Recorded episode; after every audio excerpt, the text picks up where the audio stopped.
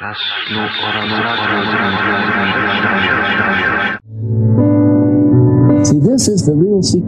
Oto prawdziwy sekret życia. Być całkowicie zaangażowanym w to, co robisz tu i teraz. I zamiast nazywać to pracą, uświadom sobie, że to gra. Przyszłość jest koncepcją. Ona nie istnieje. Tak jak mówi powiedzenie, jutro nie nadejdzie nigdy. Żyjemy tylko i wyłącznie teraz. Sprowadź swój umysł do stanu rzeczywistości. Teraz. Nie istnieje coś takiego jak jutro. Nie ma przeszłości i nie ma przyszłości. I nigdy nie będzie. A my skupiając wzrok na przyszłości, dajemy się odciągnąć od życia pełnią teraz. Sednem życia jest być zawsze w chwili obecnej. Nie wyobrażam sobie, co mogłoby być bardziej realistyczne niż to, co mogłoby być bardziej namacalne. Istnieje tylko teraz. Teraz. Czas jest zawsze teraz. Więc ostatecznym doświadczeniem buddyzmu, kiedy na powrót połączymy się z samym sobą, jako rezultat tego połączenia, jest odkrycie, że jesteśmy jednym ze wszystkim, że nie jesteśmy oddzielnymi, odłączonymi istotami, lecz że cały wszechświat jest z nami.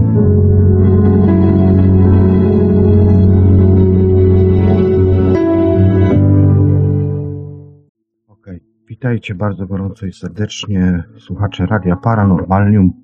Debaty się skończyły, a więc czas zacząć kolejną audycję, audycję na live, ponieważ uległa zmiana oczywiście czasu nadawania. Zawsze był to poniedziałek, około godziny 22 czasu polskiego.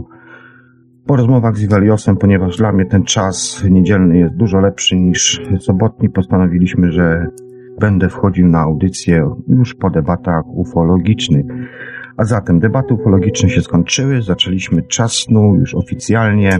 Przepraszam Was za taki trochę długi wstęp, ale musiałem sobie tutaj jeszcze parę rzeczy wokół siebie zrobić. Niestety przy debatach troszkę przysnąłem i po prostu troszkę mnie też głowa bolała.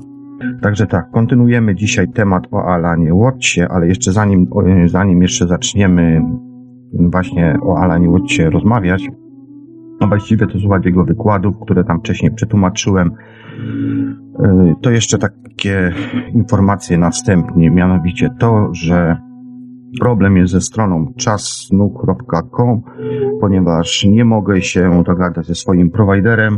On twierdzi co innego, ja twierdzę co innego. Z racji tego, że nie możemy się dogadać, więc podjąłem decyzję, że czassnu.com domena po prostu nie będzie przedłużana. To i tak jest dla mnie tylko jedno z doświadczeń. Dzięki temu tak naprawdę nauczyłem się też pewnych rzeczy, pewne rzeczy robić, o których wcześniej miałem już jako, jako takie pojęcie, bo w latach 90. też się zajmowałem tworzeniem stron internetowych. Trochę to inaczej wyglądało. Lata się zmieniły, wszystko się zmieniło. Natomiast z racji tego, że mówię, no nie mogę się dogadać po prostu ze swoim prowajderem, 16 maili przerzucanych w ciągu tygodnia i właściwie Jestem cały, czas w tym samym punkcie co tydzień temu. Postanowiłem po prostu, że nie będę robił. Nie będę prowadził tej strony. Oczywiście kopię sobie wszystko porobiłem, także spokojnie, tu nic nie zginie. Będzie po prostu zmieniony, zmieniony prowajder na innego w ogóle spoza Unii Europejskiej, bo widzę, że tutaj w Unii Europejskiej są jakieś takie dziwne ruchy, problemy z prowadzeniem tych stron, między innymi. Nie chcę za bardzo szczegółów wam wszystkich tutaj mówić.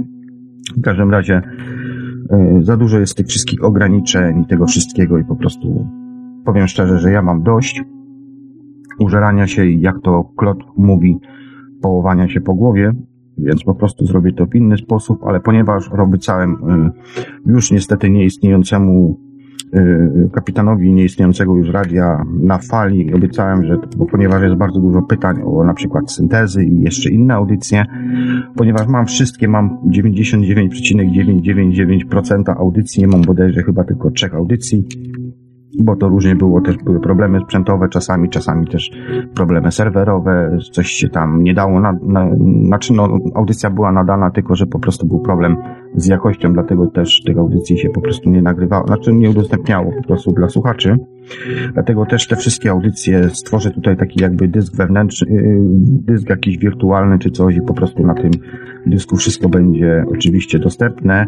Niemniej tak czy inaczej wszystkie audycje oczywiście wrzucam na chomika, na homiku.pl i tam zawsze są wszystkie te moje audycje. Ja Wam jeszcze tylko przypomnę mój login.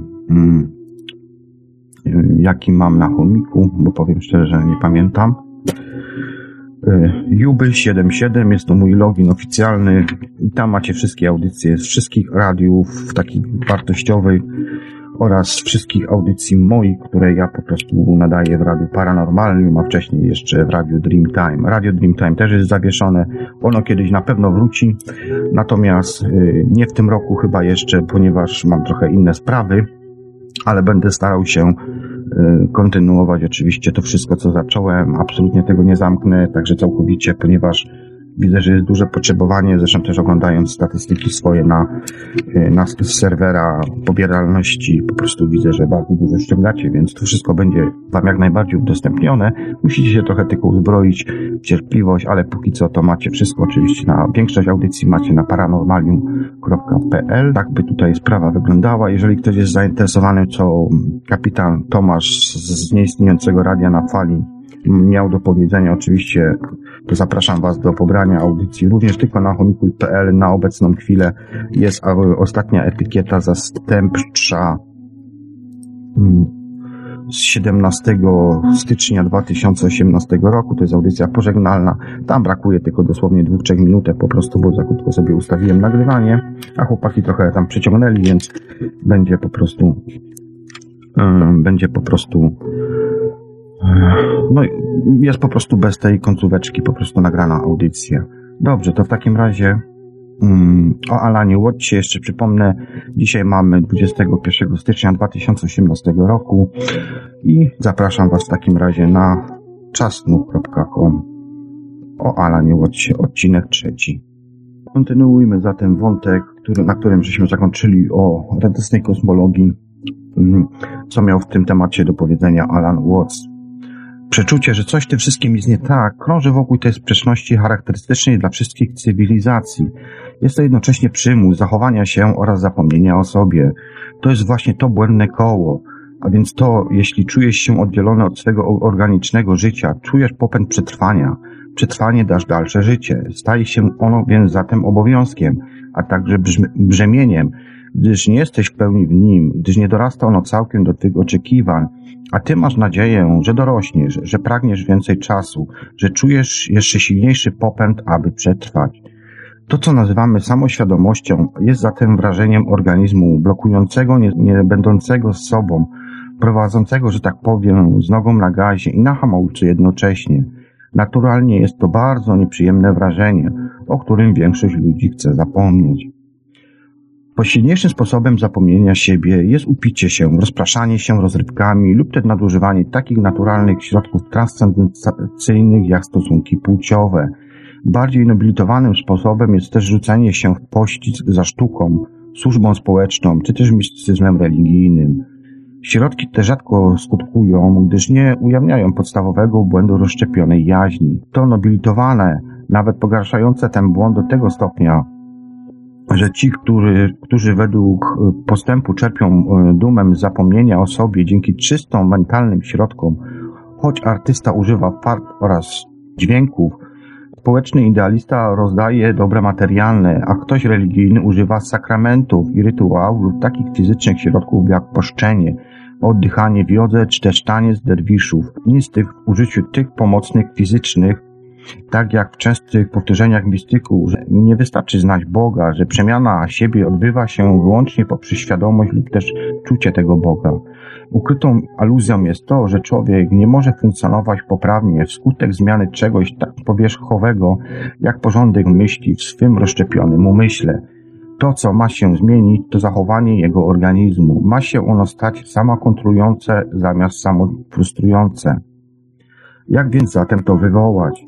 Krótko mówiąc, nie może zostać dokonane za pomocą umysłu, świadomej woli, o tyle, o ile odczuwalne jest jako coś poza całością organizmu. Lecz gdyby było odczuwalne inaczej, to nie trzeba byłoby nic zmienić. Bardzo niewielu wschodnich guru, czy też mistrzów mądrości oraz zachodnich psychoterapeutów odkryło dość żmudne sposoby nabierania organizmu na sztuczki, które mają go zintegrować, głównie poprzez swego rodzaju judo, czy też delikatną drogę, która niweczy proces samofrustracji poprzez doprowadzenie go do logicznej i absurdalnej skrajności. Jest to wybitnie droga zen, a zatem i psychoanalizy. Gdy te sposoby skutkują, oczywiste staje się, że uczniowie lub też pacjentom przydarzy się coś więcej niż zmiana w sposobie myślenia. Jest to także emocjonalne i fizyczne zmienienie oraz całe zmienienie jego funkcjonowania.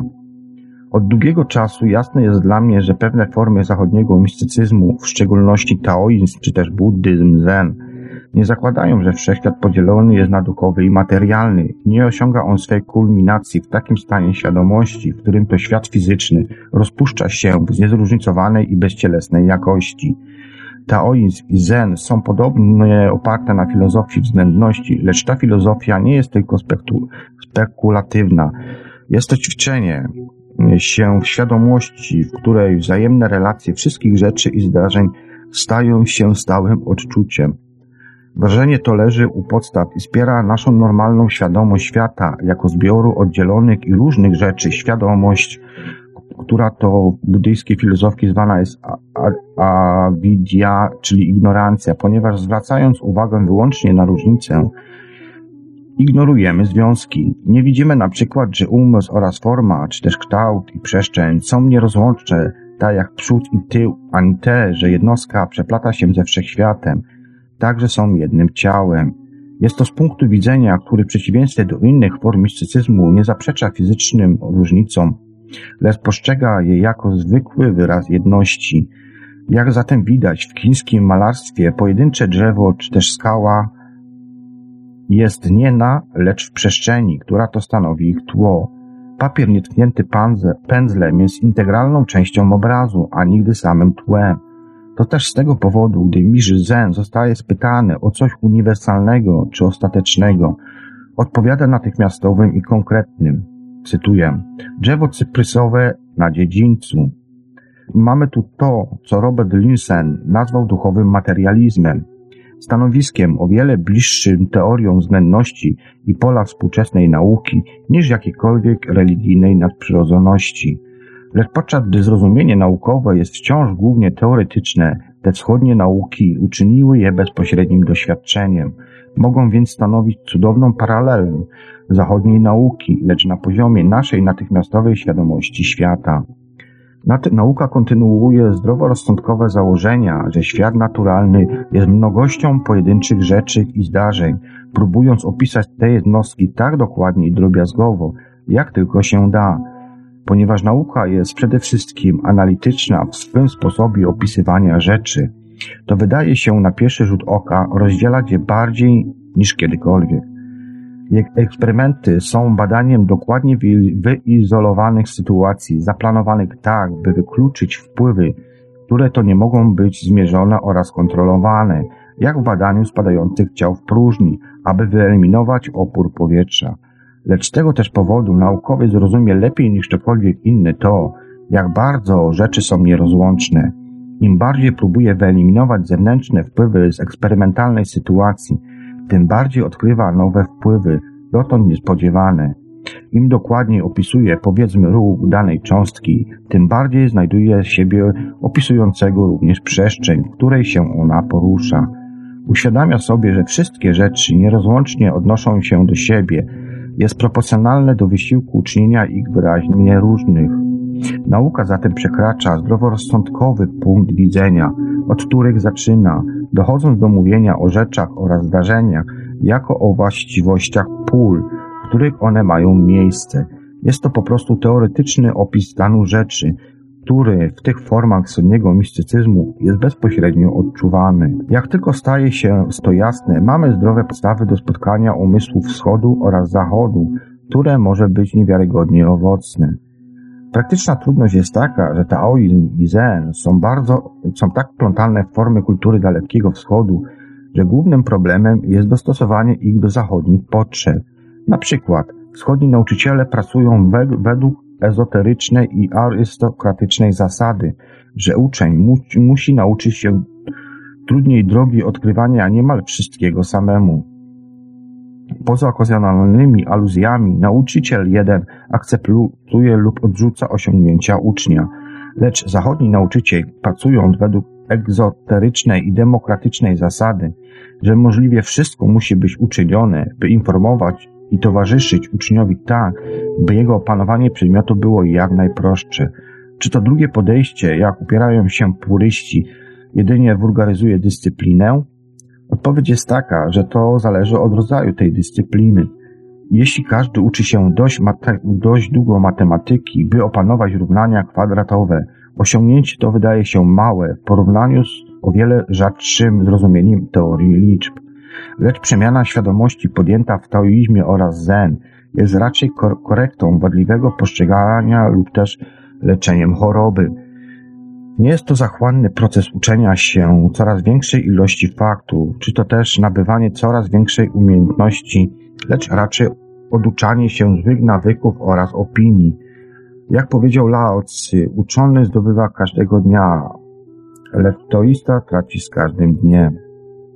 Praktyka taoizmu i zen na Dalekim Wschodzie jest zatem przedsięwzięciem, w którym to człowiek z zachodu napotkał wiele barier postawionych naumyślnie, bez niechęci czczą ciekawość lub też by unieważnić błędne poglądy poprzez namawianie do systematycznego i konsekwentnego postępowania – zgodnie z fałszywymi założeniami. Moim głównym zainteresowaniem w badaniu komparatywnym mistycyzmu jest przycięcie się przez tą gmatwadninę oraz rozpoznanie zasadniczych procesów psychologicznych leżących u postaw tych zmian postrzegania, które tu uniemożliwiają nam widzenie siebie oraz świata w ich podstawowej jedności.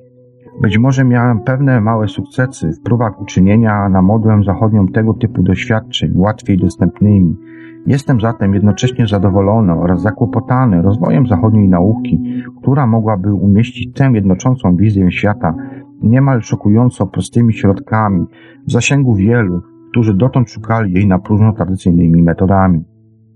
Częścią geniuszu zachodniej nauki jest to, że znajduje prostsze i bardziej racjonalne sposoby czynienia rzeczy, które poprzednio były ryzykowne i pracochłonne, jak każdy twórczy proces, nie czyni on tych odkryć systematycznie, często natyka się na nie, lecz następnie zabiera się do przepracowania ich w rozsądnym porządku. W medycynie na przykład nauka wyizolowywuje zasadnicze lekarstwo z wywaru byłego znachora, salamander, sproszkowanych czaszek i suchej krwi. Oczyszczone lekarstwo lecz pewniej, lecz nie czyni zdrowia wiecznym. Pacjent musi zmienić nawyki ży ży życiowe i dietetyczne, które tu uczyniły go podatnym na daną chorobę. Czy możliwe zatem jest, że zachodnia nauka mogłaby zapewnić lekarstwo, które przynajmniej dawałoby organizmowi początek uwolnienia się od chronologicznej wewnętrznej sprzeczności? Lekarstwo może i musiałoby być wsparte innymi procedurami, psychoterapią, duchowymi ćwiczeniami oraz podstawowymi zmianami trybu życia – lecz każda chora osoba wydaje się potrzebować pewnego rodzaju wstępnej pomocy, by znalazła się na drodze do zdrowia. Pytanie nie jest w żadnym wypadku absurdem, jest prawdą, jeśli prawdą jest to, co nas dotyka, jest chorobą nie tylko umysłu, ile też organizmu, ile samego funkcjonowania układu nerwowego oraz mózgu. Czy istnieje, krótko mówiąc, lekarstwo, które może dać czasowe wrażenia bycia zintegrowanymi, bycia pełną jednością ze sobą i naturą, tak jak biolog to teoretycznie wie? Jeśli tak, doświadczenie to może proponować wskazówki odnośnie czegokolwiek, co musi być uczynione, by wywołać pełną i trwałą integrację. Może to być przynajmniej koniuszek nici Ariadny, wyprowadzającej nas z labiryntu, w którym to wszyscy jesteśmy zagubieni od niemowlęcia. Stosunkowo niedawne badania sugerują, że są przynajmniej trzy takie środki, choć żadne z nich nie jest niezawodnym specyfikiem. Działają na niektórych ludzi i wielu, wiele też zależy od społecznego i psychologicznego kontekstu, w którym to są podane.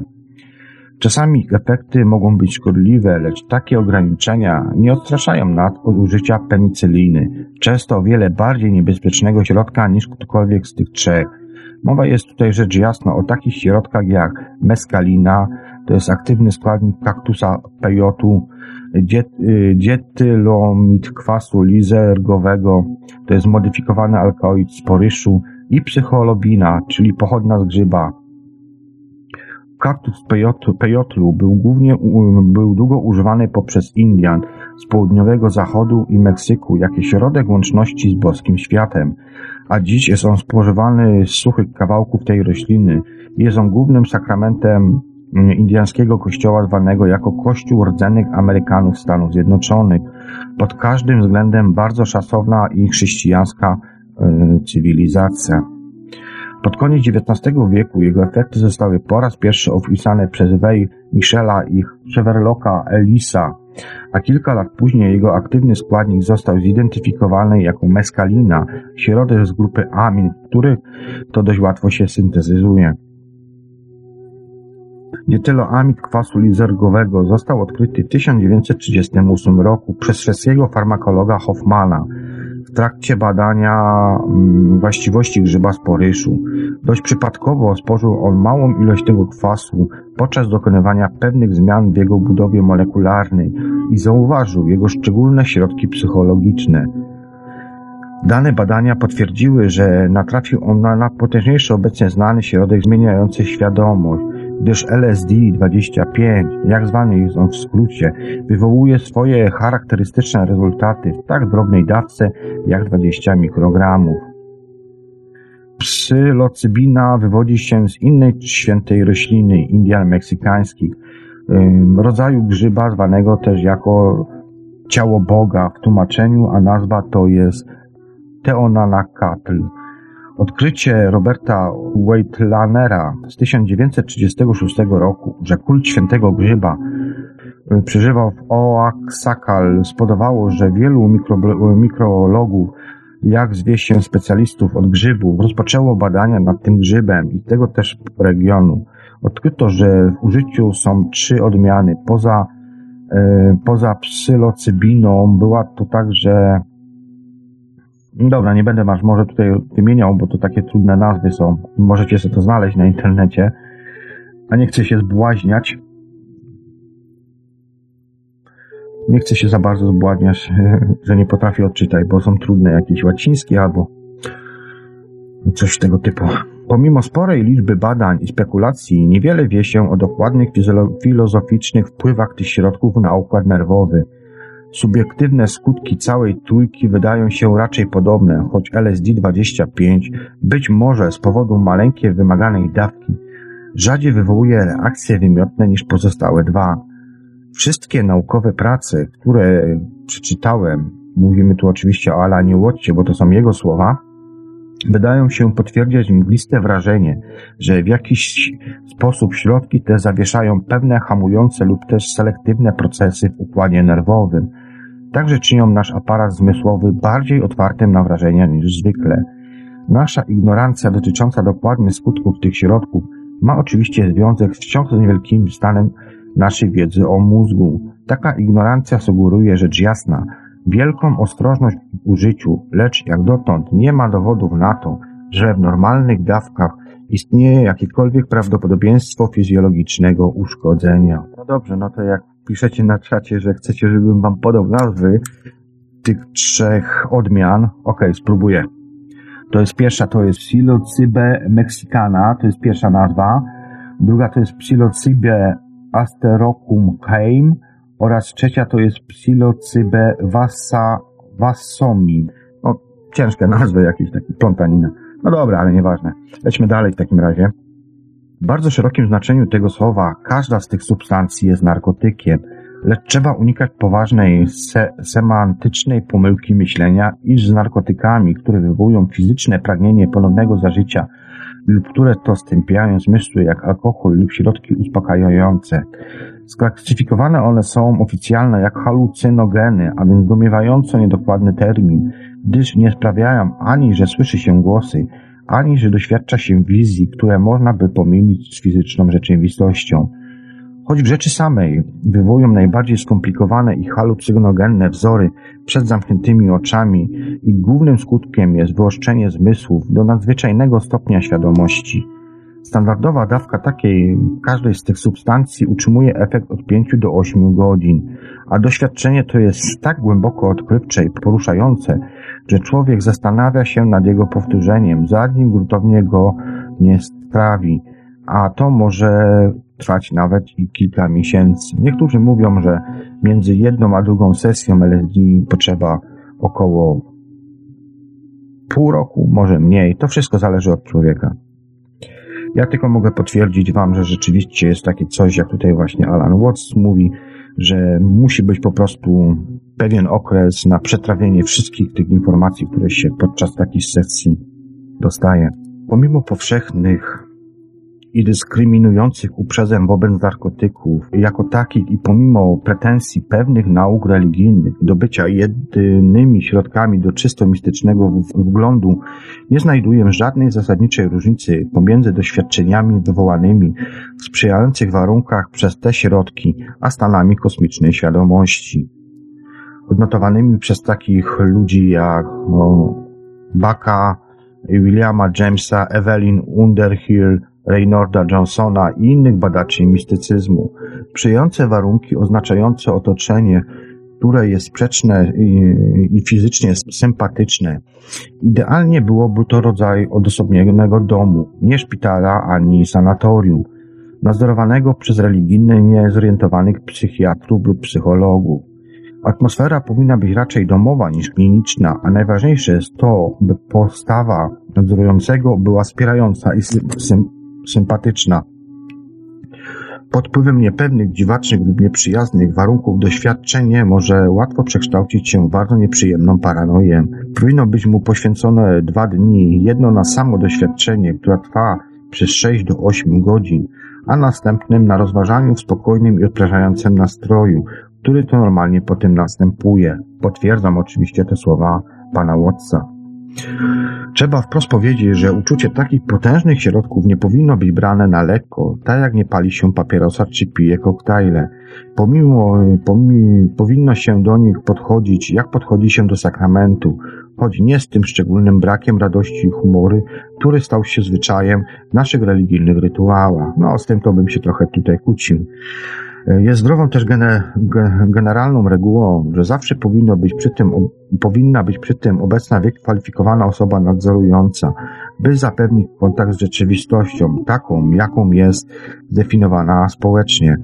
Idealnie osoba ta powinna być psychiatrą lub psychologiem klinicznym, tu bym się tak spierał trochę z tym, który sam doświadczył skutków tego narkotyku, choć obserwowałem wielu, którzy są technicznie wykwalifikowani, a czują trwogę przed niecodziennymi stanami świadomości, które łatwo daje się wyczuć ze szkodą dla doświadczenia, dla tych, co znajdują się pod jego opieką. Najbardziej zasadniczą kwalifikacją osoby nadzorującej jest zatem poczucie pewności w tej sytuacji, co z kolei przejmą osoby w stanie dotkliwej wrażliwości, którą wywołuje narkotyk. Generalnie chodzi oczywiście w tych słowach, które tutaj pan Alan Watts powiedział, chodzi o to, żeby po prostu, może nie tak rygorystycznie, jak on tutaj napisał, natomiast generalnie ważny jest też klimat po prostu, jaki się tworzy w trakcie na przykład takiej właśnie sesji LSD. No i oczywiście, no, jak tutaj pan Watts powiedział, po prostu, żeby była jakaś taka osoba, jak inaczej, jak, jakbym to określił. Chodzi o to po prostu, aby czuć się bezpiecznie w towarzystwie ludzi, których znamy. O, i to jest podstawa. Narkotyki będące tutaj przedmiotem rozważań nie są afrodyzjakami, a kiedy zażywane są wspólnie w małej grupie, atmosfera nie przypomina w najmniejszym stopniu pijackiej burdy, ani zbiorowego odrętwienia opiumowego schronienia. Członkowie grupy stają się zazwyczaj otwarci na siebie nawzajem oraz przejawiają wysoki stopień przyjacielskich uczuć, gdyż w mistycznej fazie doświadczenia leżąca u ich postaw jedność czy też przynależność może mieć klarowność fizycznego wrażenia. W rzeczy też samej ta sytuacja społeczna może stać się tym, do czego grupy religijne zmierzają, lecz tak rzadko osiągają w swych obrzęgach wspólnotowych związek naj, najżywszego zrozumienia, przebaczenia i miłości. Oczywiście nie staje się to automatycznie permanentnym uczuciem, lecz nie jest tak także z odczuciem wspólnoty wywołanymi czasami w trakcie ściśle religijnych spotkań. Doświadczenie to koresponduje niemal dokładnie z teologicznym pojęciem sakramentu, czyli środkiem łaski, niezasłużonego daru duchowej mocy, której to skutki zależą od tego, jak ją wykorzystamy w późniejszych działaniach. Teologia katolicka rozróżnia także tak zwane nadzwyczajne łaski, często dotyczące względu mistycznego, które to spływają spontaniczne, poza zwykłymi i przepisowymi środkami, które to Kościół mm, zapewnia poprzez sakramenty oraz ćwiczenia modlitewne. Wydaje mi się więc, że nie ma podstawy, by utrzymywać, że łaski pochodzące od grzybów, roślin kaktusa i od naukowców są sztucznie, sztuczne w przeciwieństwie do tych, które pochodzą z ćwiczeń religijnych.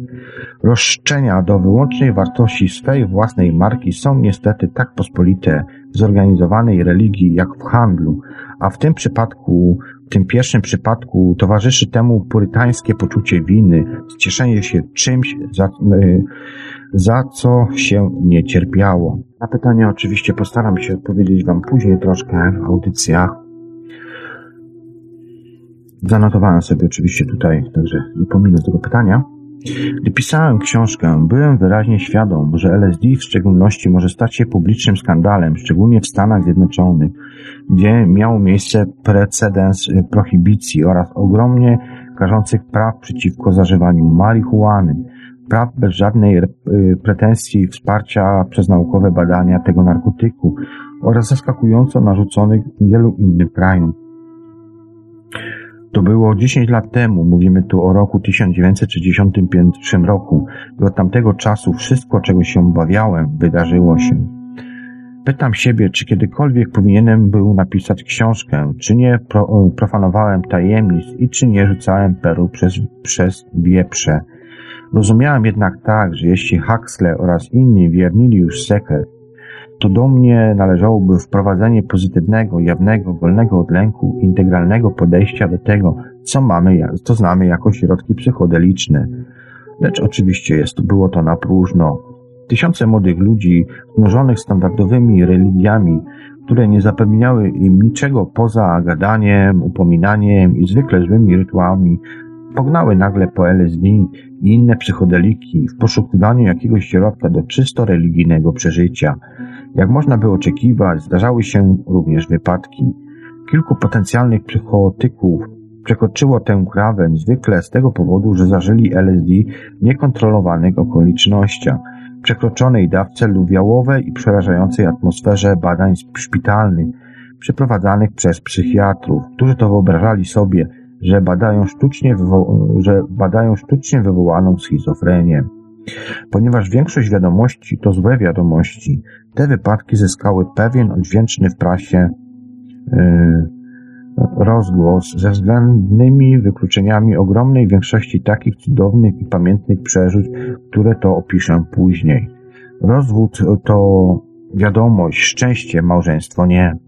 W gazetach było nawet rozmyślnie zniekształcane, były rozmyślnie zniekształcane historie takie jak ta, że kilku młodych mężczyzn zażywszy LSD wpatrywało się w słońce tak długo, że stracili wzrok. Psychiatrzy podnieśli alarm stojący dotyczący uszkodzenia mózgu, dla którego nigdy nie znaleziono solidnego dowodu oraz wydano ostrzeżenie o niszczącym wpływie LSD na geny który później okazał się nieznaczny, mniej więcej taki sam jak skutki spożywania kawy czy aspiryny. Biorąc pod uwagę zbiorową histerię, firma Sandoz, która miała patent na LSD, wycofała go z rynku. W tym też samym czasie rząd Stanów Zjednoczonych, nie nauczywszy, nie nauczywszy się zupełnie niczego z klęski prohibicji, po prostu zakazał LSD, zezwalając na jego użycie tylko w paru badaniach sponsorowanych przez Narodowy Instytut Zdrowia Psychicznego oraz przez armię ich badaniach nad bronią chemiczną oraz przekazał on kontrolę nad nim policji. Prawa przeciwko LSD nie da się wcielić, ponieważ jest to substancja bez smaku i zapachu, ponieważ skuteczna dawka może być zawarta w wielu ilościach na drobnej przestrzeni, oraz dlatego, że może być ona zamaskowana jako cokolwiek do picia czy jedzenia, od ginu lub do bibułki. Stąd, jak tylko godny zaufania produkt tej firmy Sandoz został on wycofany, chemicy amatorzy zaczęli produkować czarnorynkowe LSD w ogromnych ilościach. LSD o niepewnej jakości i w niepewnych dawkach, zmieszane często z takimi środkami jak metadryna, belladona i heroina. W następstwie tego liczba epizodów psychotycznych wskutek jego zażycia zaczęła wzrastać, pogorszona poprze- przez to, że w niewłaściwie kontrolowanych sytuacjach i pod groźbą policji zażywający LSD stawał się łatwą ofiarą skrajnej paranoi. Polecam Wam oglądać sobie na YouTubie, są nagrania właśnie ludzi takich, którzy w nieodpowiedni sposób zażywały LSD oraz nieodpowiednich źródeł. No, cóż mogę powiedzieć? Po prostu trzeba to oglądać i zobaczyć. W tym samym czasie niektórzy z tych amatorów, głównie, głównie absolwenci studiów chemicznych z misją podkręcenia ludzi, produkowali dość dobre LSD. Stąd też wciąż było o tyle więcej pozytywnych doświadczeń niż negatywnych, że fascynacja tym środkiem trwała i rozprzestrzeniała się. I choć opinia publiczna kojarzy jego mm, zażywanie z hipisami oraz ze studentami uniwersytetów, to były ono szeroko stosowanymi przez dojrzałych ludzi, doktorów, prawników, duchownych, artystów, biznesmenów, profesorów, czy też spokojne gospodynie domowe. Całkowity zakaz LSD oraz innych psychodelików był kompletną porażką ze względu na to, że po pierwsze poważnie powstrzymywał właściwe badania nad tymi narkotykami, po drugie stworzył zyskowny czarny rynek przez podniesienie ceny, po trzecie obciążył policję niemożliwym do spełnienia obowiązkiem, po czwarte stworzył on fałszywą fascynację zakazanym owocem, owocem. A wiadomo, że jak jest coś zakazane, to lepiej smakuje. Po piąte, poważnie spowolnił normalną pracę sądu i stoczył tysiące niekryminalistów w już przepełnionych więzieniach, które, jak każdy wie, są szkołami sodomii i, i profesji kryminalne. Po szóste, uczynił on zażywających psychodeliki jeszcze bardziej podatnymi na paranoję. Jakie są zatem prawdziwe niebezpieczeństwa LSD? Krótkie, głównie takie, że może ono wywoływać krótką albo długą psychozę u każdego na nią podatnego, lecz pomimo wszystkich naszych technik psychologicznego i neurologicznego badania, nigdy nie ma pewności w wykryciu potencjalnego psychotyka. Każdy zastanawiający się nad zażyciem środka psychodelicznego powinien dokładnie rozważać to ryzyko, że jest lekko, lekkie prawdopodobieństwo stania się przynajmniej czasowo obłąkanym. Ryzyko to jest o wiele większe niż to podczas podróżowania liniami lotniczymi, lecz znacznie mniejsze niż to związane z podróżowaniem drogami. Każde gospodarstwo domowe zawiera rzeczy o potencjalnym niebezpieczeństwie i mogą być nimi na przykład elektryczność, zapałki, gaz, noże kuchenne, płyny czyszczące, amoniak, aerozole, alkohol, śliskie wanny, przesuwające się wykładziny, szczelby, kosiarki do trawy, siekiery, szklane drzwi czy też baseny. Nie ma przepisów przeciwko sprzedaży i posiadaniu takich rzeczy, jak samo nie zabranie się hodowa, y, jak tak samo się nie zabrania na przykład hodowania amanity, najbardziej poszukańczego i trującego grzyba, a także innych trujących czy, czy też psychodelicznych roślin.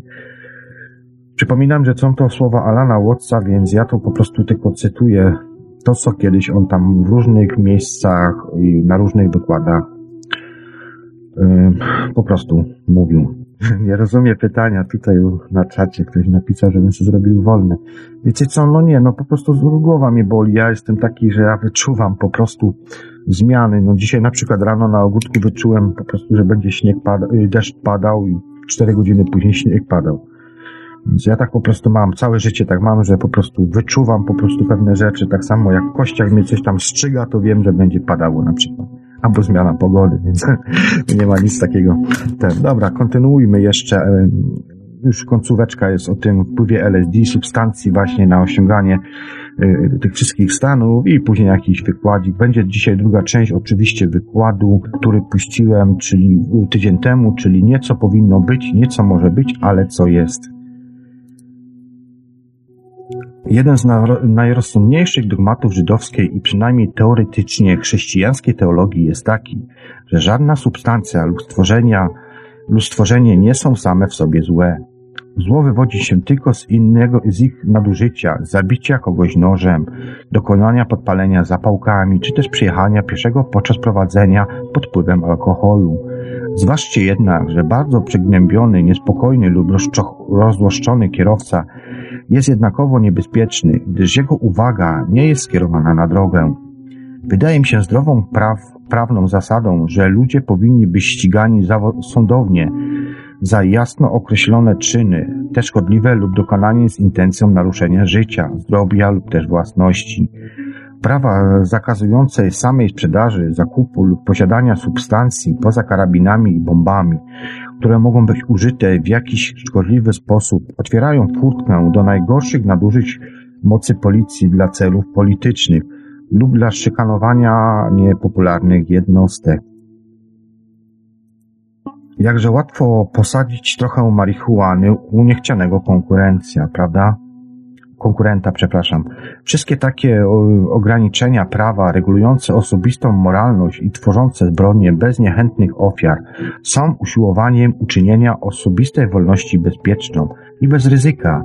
I w ten właśnie sposób pozbawienia jednostki odpowiedzialności za jej własne życie oraz podejmowania kalkulowanego ryzyka, osiągnięciach politycznych, społecznych, sportowych, naukowych czy też religijnych celów, w związku z którymi jednostka taka czuje się, że wartości, warte są e, tych niebezpieczeń, niebezpieczeństw. Odważni i twórczy ludzie zawsze byli chętni oraz byli zwykle zachęcani do podjęcia e, najpoważniejszego ryzyka eksploracji zewnętrznego świata oraz w rozwoju naukowych i technologicznych umiejętności. Wielu młodych ludzi czuje obecnie, że nadszedł czas na zbadanie świata wewnętrznego, Chęci są do, do, chętni są oni do podjęcia nieznanego ryzyka, które to za sobą ono pociąga. No chyba ja taki jestem właśnie, że zawsze się pcham tam, gdzie najgorzej, a na koniec wychodzę najlepiej.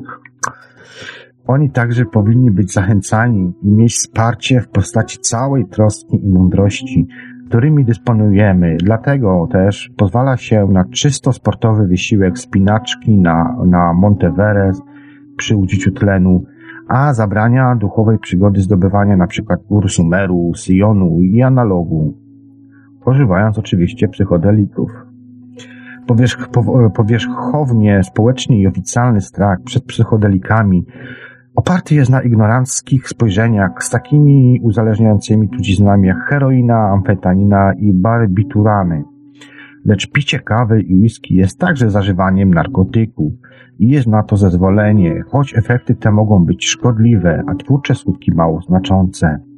Środki psychodeliczne budzą strach zasadniczo z tego samego powodu, dla którego obawiano się przeżyć mistycznych, y, się przeżyć mistycznych, unikano ich i potępiano je w katolickiej, protestanckiej i islamskiej ortodokcji. Prowadzi to do rozczarowania i apatii względem społecznych nagród w postaci statusu i sukcesu oraz do chichotania z pretensjonalizmu i pompatyczności i co gorsza, niewiary dogmaty Kościoła i państwa, że wszyscy jesteśmy sierotami adoptowanymi przez Boga lub też maleńkimi robaczkami w mechanicznym i bezdusznym wszechświecie. Żaden autorytatywny rząd, czy też ekle, ekleis, eklezjastyczne, e, czy też świeckie nie może tolerować pojęcia, że każdy z nas jest Bogiem, przebraniu oraz że nasze prawdziwe, najskrytsze, najdalsze i ostateczne, ostateczne jaźnie nie mogą zostać zabite. To właśnie dlatego musiał, musiano usunąć Jezusa. Stąd też możliwość, że nawet chwilowe doświadczenie takiego zrozumienia jest dostępne przez zażycie tabletki lub zużycie rośliny i stanowi ono zagrożenie dla milionów tzw. Tak mas ludzi, którymi będzie trudno rządzić na mocy autorytetu. Obecnie w Stanach Zjednoczonych widzi się, że prawdziwe niebezpieczeństwo psychodelików nie jest tylko neurologiczne, ile też polityczne, że podkręceni ludzie na tzw. Tak haju nie są zainteresowani braniem udziału w gierkach obecnie rządzących. Patrząc na ludzi sukcesu, widzę całkowicie nudne życie. Myślę, że nie trzeba tutaj przypominać, znamy przypadki badań, choćby nawet w armii Wielkiej Brytanii, jaki właśnie był e, wpływ spożywania substancji psychoaktywnych przez wojsko. Generalnie ci wszyscy ludzie, no co, rzucali broń i mieli gdzieś walkę. W epilogu wyjaśnię, że doświadczenie psychodeliczne jest tylko przelotnym ujrzeniem czysto mistycznego wglądu, lecz ujrzeniem, które można rozwinąć i pogłębiać poprzez różne sposoby medytacji, w których to narkotyki nie są już dłużej potrzebne czy, uży- czy też użyteczne. Kiedy odebrałeś wiadomość, odkładasz słuchawkę. Biolog nie siedzi z okiem ciągle przyklejonym do mikroskopu. Obchodzi, odchodzi od niego i pracuje nad tym, co ujrzał. Ponadto mówiąc ściśle, wzgląd mistyczny nie tkwi w samej substancji chemicznej. Tak jak wiedza biologiczna nie znajduje się w mikroskopie. Nie ma zasadniczej różnicy pomiędzy wyoszczeniem percepcji za pomocą zewnętrznego instrumentu, takiego jak mikroskop, a wyoszczeniem jej za pomocą instrumentu wewnętrznego, takie jak któryś z tych trzech narkotyków. Jeśli są one obrazem dla godności umysłu, to mikroskop jest obrazem dla godności oka, a telefon dla godności ucha. Mówiąc ściśle, środki te wcale nie udzielają mądrości w większym stopniu niż sam mikroskop daje wiedzę.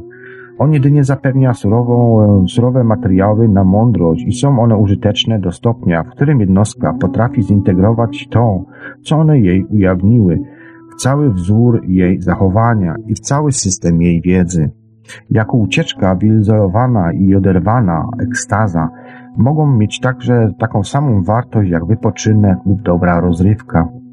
Lecz to jest jak używanie ogromnego komputera do gry pchełki, podczas gdy godziny podwyższonej percepcji są marnowane, chyba że towarzyszy im nieustanna refleksja lub też medytacja nad dowolnym, możliwym do zasugerowania tematem.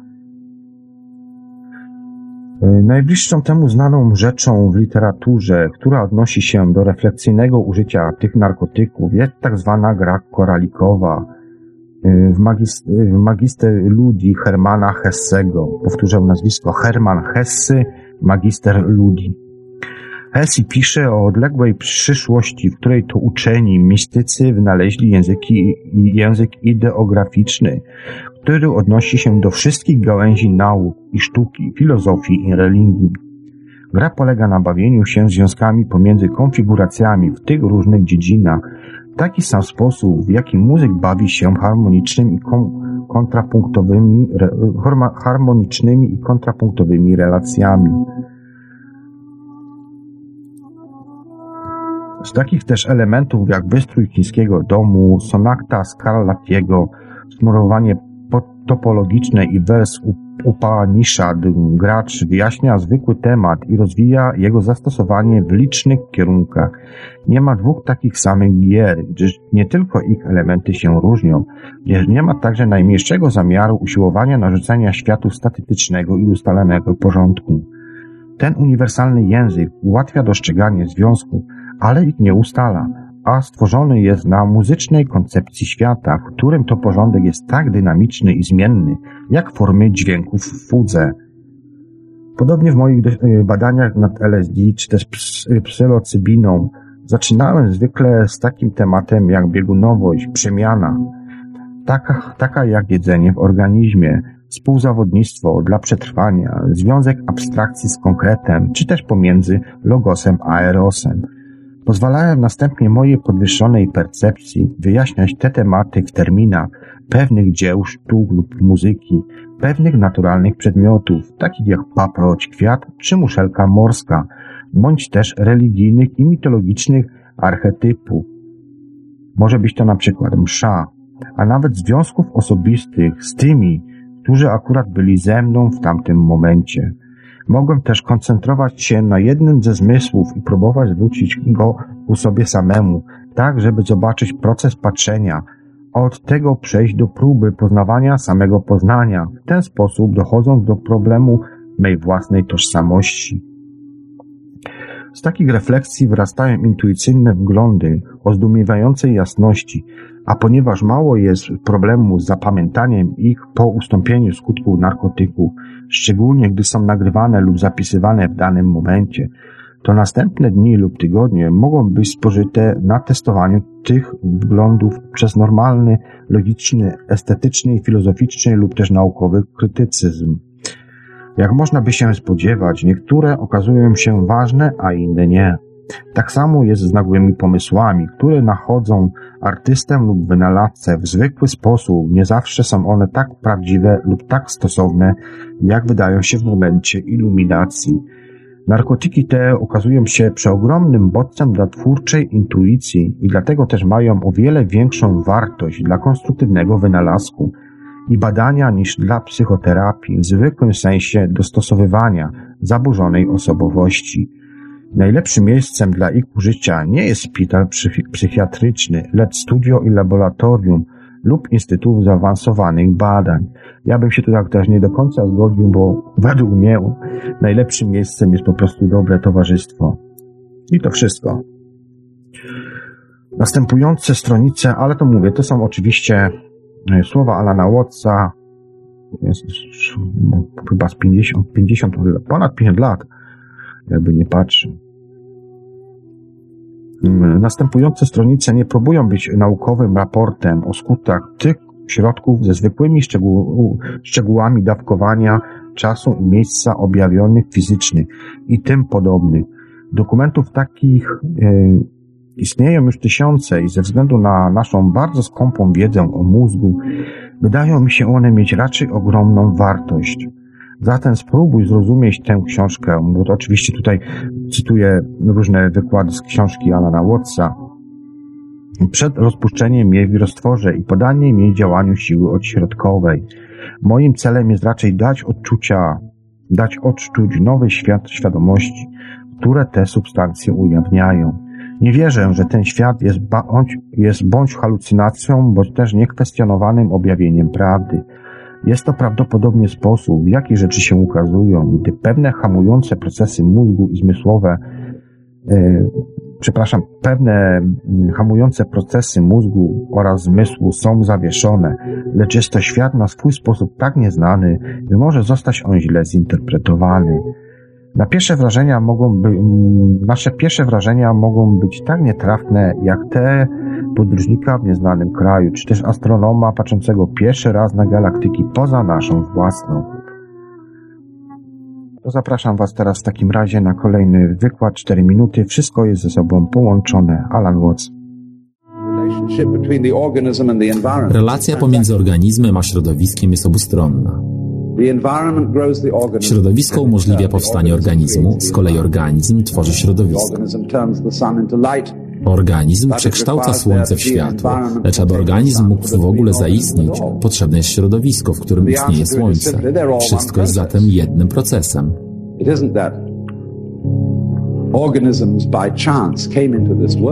Organizm nie pojawił się na tym świecie przez przypadek. Raczej ten świat jest swego rodzaju środowiskiem przywołującym organizmy do życia. Tak było od samego początku.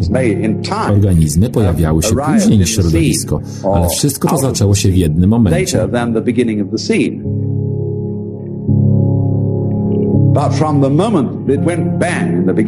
W czasie wielkiego wybuchu, o ile tak to się właśnie zaczęło.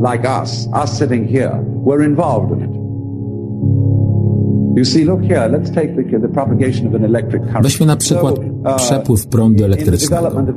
W procesie rozwoju jakiegokolwiek systemu fizycznego mogą upłynąć miliardy lat, zanim z najbardziej prymitywnej formy energii powstanie inteligentne życie. Te miliardy lat są dokładnie tym samym, co podróż prądu przez przewód elektryczny. Prąd płynie dużo szybciej, lecz proces jest taki sam.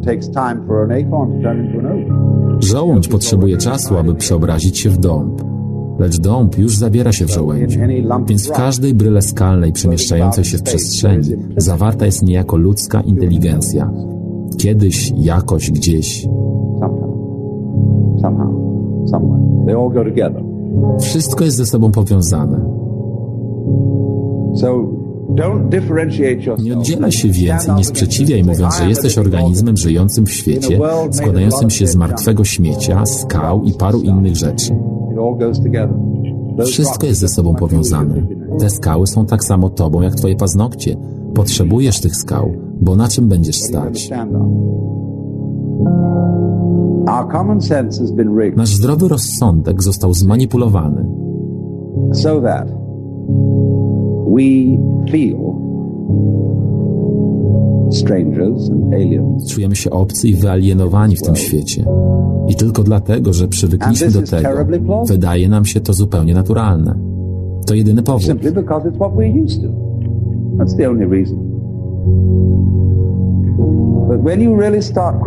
Lecz kiedy naprawdę zaczniesz to kwestionować, powiesz, czy to taki obraz życia powinienem przyjąć. Wiem, że każdy to robi, lecz czy tylko dlatego ma to być prawdą?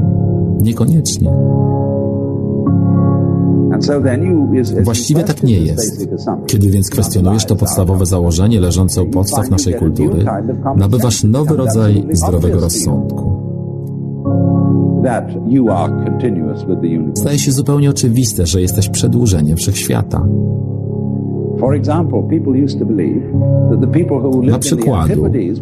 Kiedyś ludzie wierzyli, że osoby żyjące na antypodach mogą odpaść od Ziemi. To było przerażające. Lecz później ktoś opłynął świat i dzisiaj wszyscy przywykliśmy do tego, że podróżujemy wokół Ziemi. Nie jest już dla nas problemem myśleć, że Ziemia jest kulista. Przywykliśmy do tego. Za kilka lat dla wielu ludzi kwestią zdrowego rozsądku będzie myśleć, że są jednym z wszechświatem. To będzie takie proste.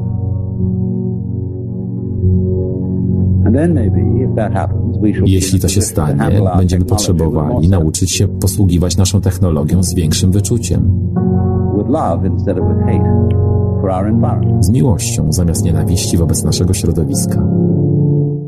Przypominam, że dzisiaj jest audycja o Alanie Watcie. Są to słowa, które Alan Watts wypowiadał. Ja nie z wszystkim się tutaj oczywiście zgadzam, bo był tutaj zarzut na YouTubie Radia Paranormalium, yy, że to jest syf, syf, raz jeszcze, raz syf. Dzieciaki w to wchodzą, porównanie i odnośniki. Pisze tutaj Leszek Kowalski. Panie Leszku, ja nie mówię jak jest, ja tylko czytam słowa pana Alana Wattsa. Natomiast wnioski i opinie wyciągnę już w ostatniej audycji. Będzie to w czwartej, w piątej, być może w szóstej części. Dziś mamy audycję trzecią i kontynuujemy po prostu yy, i, kontynuujemy po prostu wątki Alana Wattsa. W takim razie tak, mamy już godzinę 15. E, Ja wam puszczę teraz w takim razie wykład Alana Wattsa, kontynuacja, jest to druga część e, Alana Wattsa, nie co powinno być, nie co może być, ale co jest. Trwa ten wykład 27 minut 20 sekund, po tym jeszcze coś tam wam dopowiem, bo oczywiście jak zwykle zaplanowałem sobie wszystko, że tak powiem, na guzik, ale już widzę, mamy ponad godzinę, a wspominałem już kiedyś, że nie chcę prowadzić powyżej dwóch godzin audycji, no bo po prostu za długie prowadzę trzy audycje pod rząd, więc sześć godzin nadawania to jednak jest wyczyn, jakby nie było. W takim razie ja Was zapraszam na Alana Wattsa wykład Nie co powinno być, nie co może być, ale co jest. Witam na kolejnej mowie. Alan Watts, seria radiowa numer 5. Mit i religia. To część druga dwuczęściowej serii, w której to Alan Watts zadaje pytanie, czy tradycyjny zachodni pomysł Boga nadal intelektualnie jest prawdopodobny. Nagrana ona została w Filadelfii w kwietniu 1971 roku pod tytułem Nie co powinno być, nie co może być, ale co jest. Oto Alan Watts.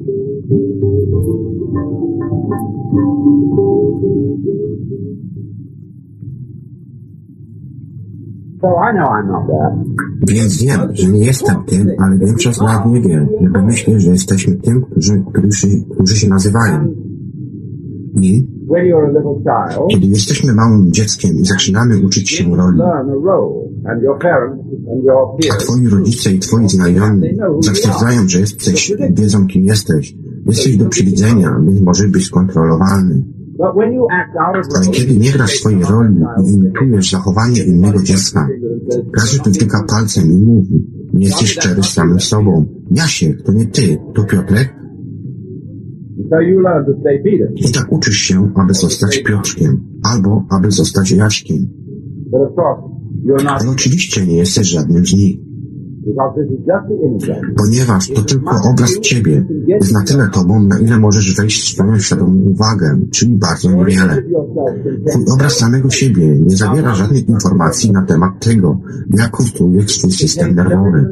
Nie zawiera żadnych informacji na temat Twojej chemii krwi. Nie zawiera prawie żadnych informacji na temat subtelnych wpływów społeczeństwa. Nie zawiera żadnych informacji Na Twoje zachowanie.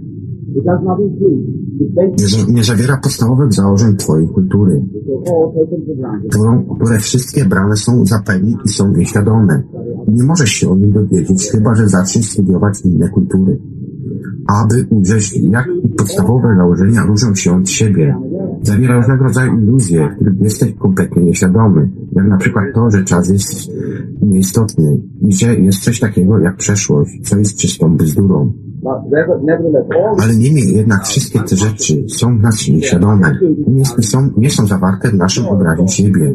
Jak również nie ma w tym obrazie nas samych jakkolwiek informacji o naszej nierozłącznej relacji z samym naturalnym wszechświatem. Uh, Więc to bardzo zubożały obraz.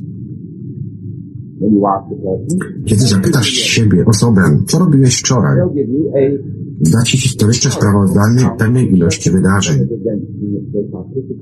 których to uczestniczył i w pewnej ilości rzeczy, które widział, czy też użył, czy też przez jakie został on ale zdajcie sobie sprawę, że to wszystko nie ma znaczenia, że ta historia pomija większość tego, co się wydarzyło. Ja próbując opisać to, co mi się przydarzyło tego wieczoru, nigdy nie będę w stanie opisać tego, ponieważ jest tak wiele ludzi tutaj, że gdybym zaczął mówić o wszystkich z Was, którzy są tu na tej sali, jaki, jaki mają kolor włosów, wyraz twarzy, musiałbym mówić do końca świata. Więc zamiast tego bogatego fizycznego doświadczenia, które w rzeczy samej jest bardzo bogate, muszę skurczyć jej pamięci i w opisie, aby powiedzieć, a spotkałem wielu ludzi w Filadelfii. Byli to mężczyźni i kobiety i wielu z nich było młodych i niektórzy byli starzy. Wiecie, bardzo zubożałe sprawozdanie tego, co się działo. Dlatego więc, myśląc o sobie w ten sposób, co robiłem wczoraj, przedwczoraj, w kategoriach tego rzadkiego, parchatego sprawozdania, wszystko, co otrzymam, to karykaturę samego siebie. I zapewne wiecie, że karykator nie narysuje siebie samego. Widocznie tylko pewne cechy, poprzez które ludzie siebie rozpoznają. Tak jakby szkielet, więc tak jakbyśmy postrzegali siebie jako grupa szkieletów. Nie ma na nich żadnego mięsa, tylko trochę kości. Nic dziwnego, że wszyscy czujemy się niedostatecznie. Wszyscy patrzymy za czymś. Przyszłość. Aby przyniosła nam ten smakołyk. Wiemy, że powinniśmy mieć złoty smakołyczek na końcu drogi, gdzieś tam. Wychodzi dobry czas, chociażby tylko było to tak daleko, do, do jedno dalekie święte wydarzenie, którego zmierza stworzenie. Mamy taką nadzieję. Dlatego też mówimy, jeśli coś nie jest dobre, nie ma przyszłości. Powiedziałbym, nie ma teraźniejszości. Ale każdy mówi, że nie ma też przyszłości i teraz. Czyż to nie zabawne?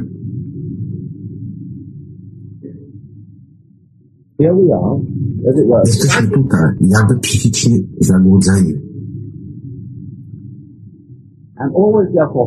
I dlatego zawsze szukający, szukający, szukający. I to pragmatyczne szukanie dzieje się wszędzie. Nie wiemy, czego chcemy. Nikt nie wie, czego chce. We say yes, we, we think it's Mówimy tak, myślimy o tym, co chcemy w mało precyzyjnych terminach. Przyjemności, pieniędzy, bogactwa, miłości, pełnienia osobistego rozwoju. Ale nie wiemy, co przez to rozumiemy. Dla osoby, żeby usiąść i naprawdę wymyśleć napisać esej 20 stron na temat tego, co uważa za niebo, będzie to przykry wytwór. Można to już dostrzec w średniowiecznej sztuce, przy obrazach nieba i piekła. Piekło jest zawsze o wiele lepsze niż niebo. Mimo, że jest tam niewygodnie, to orgia. know, hell is Wieju, piekło jest huczne, podczas gdy wszyscy święci w niebie siedzą.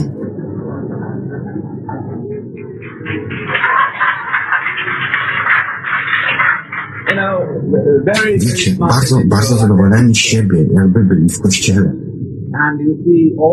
Widzicie, co, się, co, co więcej, ilość zbawionych zamiast tego praworządnego, godnego stylu. Można zobaczyć wszystkie ich głowy namalowane przez artystę, aby ich pokazać. Tylko czubki ich głów masie wyglądają jak kostka brukowa. Wygładzeni.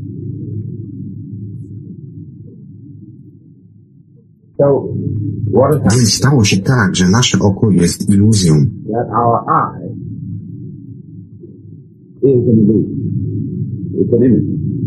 To obraz i nie jest bardziej nami niż posążek jest bóstwem.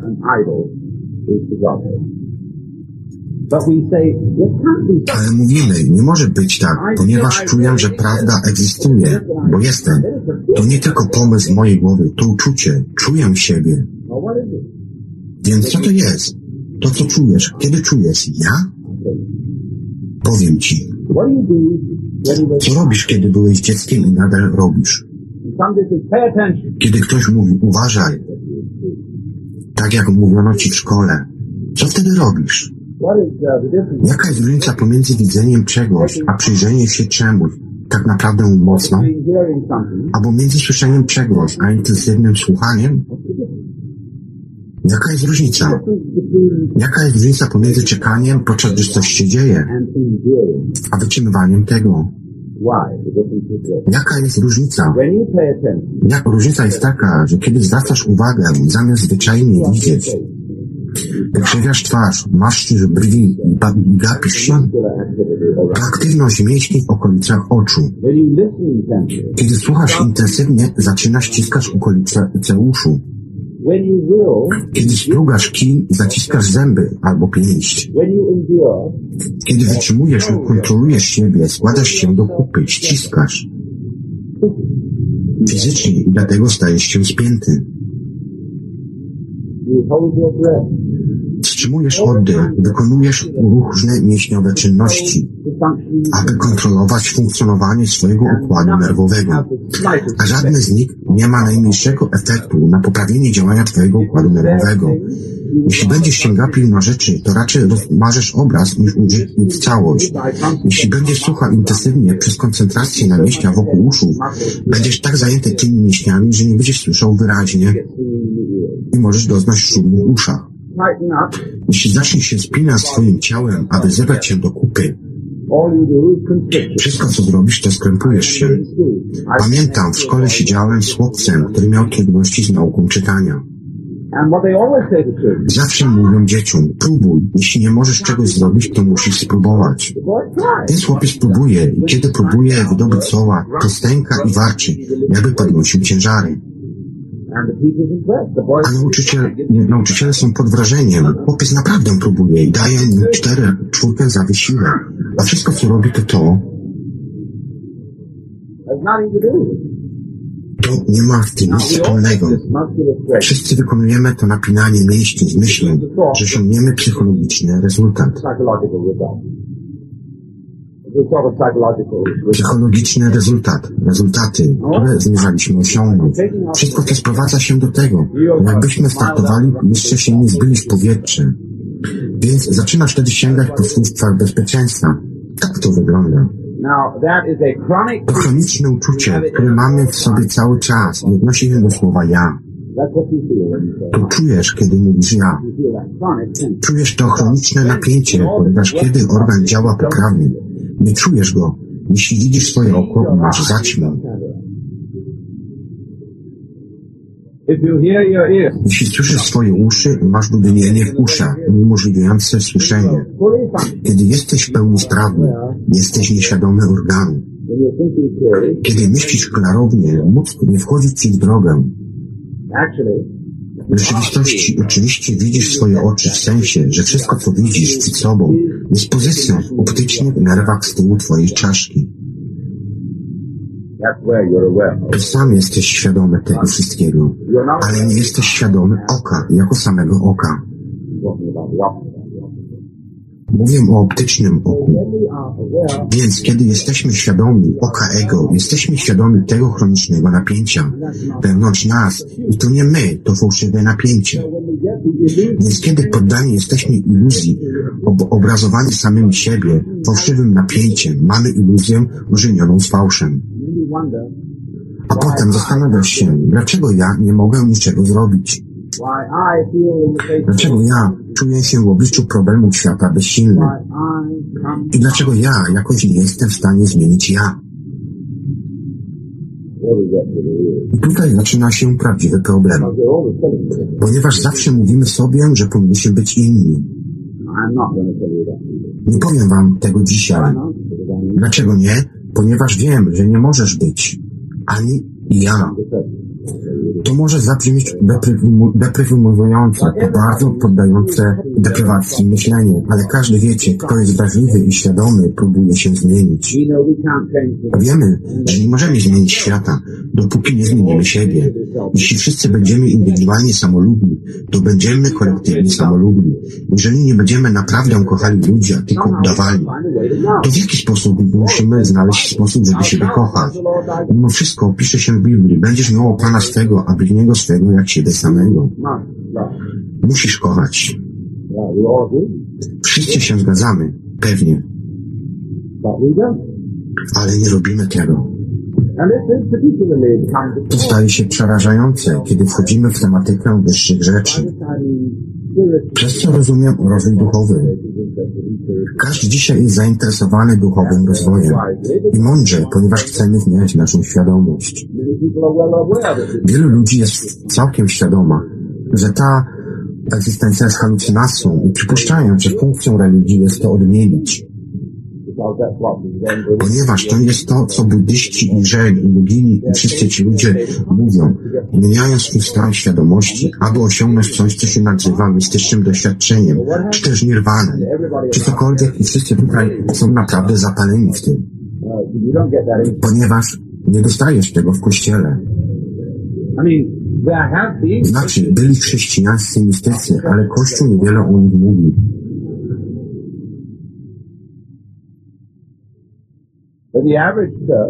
Przeciętnym kościele wszystko dostajesz, to mowę. no. Nie ma medytacji duchowej dyscypliny. Mówią Bogu, co robić nieskończoność, tak jakby nie wiedział. A potem mówią ludziom, co robić, jakby mogli, czy w ogóle chcieli. A potem śpiewają religijne rymowanki. A potem, żeby to podbić, Kościół rzymskokatolicki, który miał przynajmniej niezrozumiałe nabożeństwa, które były, wiecie, były bardzo misterne i serwowałoby niezwykłą magię użyciu. Przełożyli na to pokaleczone, na, ten, na to pokaleczone angielski odrzucili kadzidła i stali się bandą protestantów. I to było okropne. Więc teraz wszyscy ci katolicy jedna bólna mówią, nie można już dłużej praktykować komplementacyjnej modlitwy masową. Radzą ci, wymusza się, poucza się ciebie bez przerwy.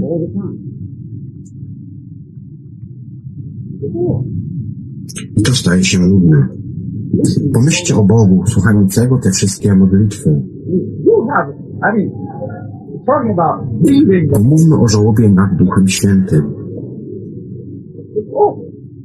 To po prostu straszne. Ludzie w ogóle nie mają uznania dla Boga. Więc, but in, in pursuing these ale podążając za tymi duchowymi dyscyplinami, jogą oraz zen i temu podobnym, i również psycho, psychoterapią, wyłania się wielka przeszkoda. Jeśli nie, to nie to, że ja chcę znaleźć metodę, poprzez którą będę mógł zmieniać swoją świadomość. Po to, aby się ulepszyć, ale ja, który musimy, musi być ulepszony, jest tym, który dokonuje ulepszeń. I tak raczej trochę utkwiłem.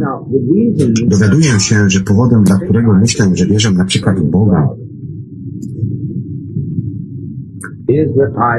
jest to, że naprawdę mam nadzieję, że jakoś Bóg uratuje mnie. Innymi słowy, chcę trzymać się swojej własnej egzystencji i czuję się raczej niepewny robiąc to dla samego siebie, ale mam tylko nadzieję, że jest tam Bóg, który się tym zajmie. Albo jeśli mógłbym być kochającym, miałbym lepszą opinię o samym sobie. I feel better Czułbym się z nią lepiej, mógłbym spojrzeć sobie w oczy, jak to ludzie mówią. Jeśli byłbyś bardziej kochający, więc niekochający, dzięki jakimś takim chwytom, ma zmienić się takie tak zwane kochane ja. To tak jakbym próbował dotknąć siebie, nie mogłem tego zrobić. I to dlatego praktyka religii wytwarza głównie hipokryzję i Ze względu na ciągłe niepowodzenie tych przedsięwzięć, ludzie studiują zen, wracają i mówią, wow, pozbywanie się ego to nadludzkie zadanie. Zapewniam, że będzie to bardzo, bardzo trudne, aby podejść, aby pozbyć się swojego ego. Będziesz musiał siedzieć przez długi czas i zdrętwieją ci nogi. Ciężka praca i wszystkie olbrzymie, obrzygane dzieciaki chcące się pozbyć swojego ego na trawce, czy łatwiej jodze. Nie wiecie, w co się pakujecie, kiedy naprawdę dochodzimy do sedna. Wiecie, największa mania ego to próba podbycia się swojego ego.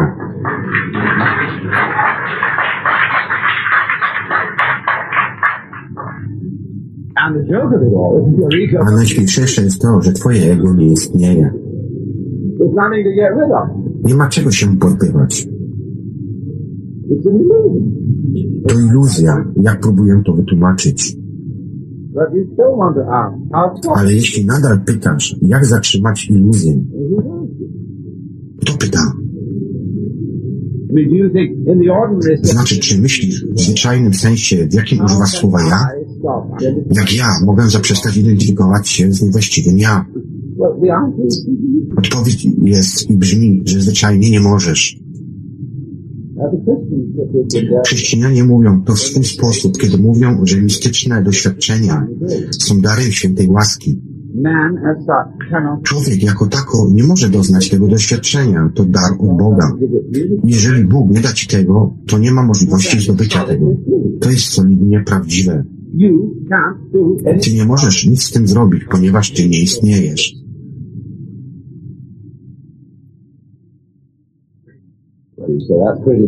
Mówisz to dość deprymowująca, wieść, ale cały sęk w tym, że to nie jest deprymowujące.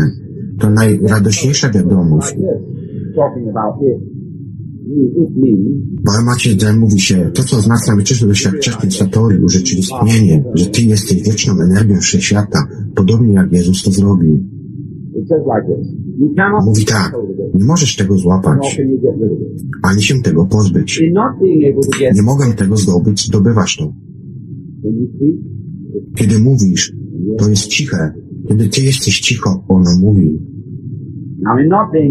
Nie mogąc tego zdobyć, zdobywasz to, ponieważ całe to uczucie, to co próbuję wytłumaczyć ludziom, na przykład kiedy mówi, dlaczego pytasz o metodę, bo nie ma metody, wszystkie metody to po prostu tanie chwyty, aby wzmocnić swoje ego. Więc jak tego nie robić? Dla wzmocnienia swojego ego.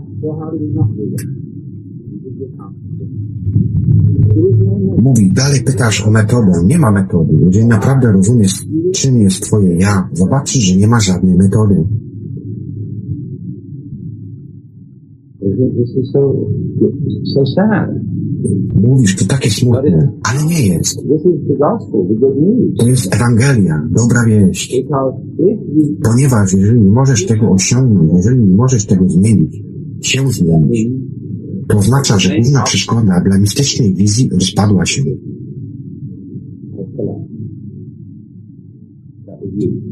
To byłeś ty. Co się dzieje? Nie możesz z tym nic zrobić. Jesteś w sytuacji bez wyjścia.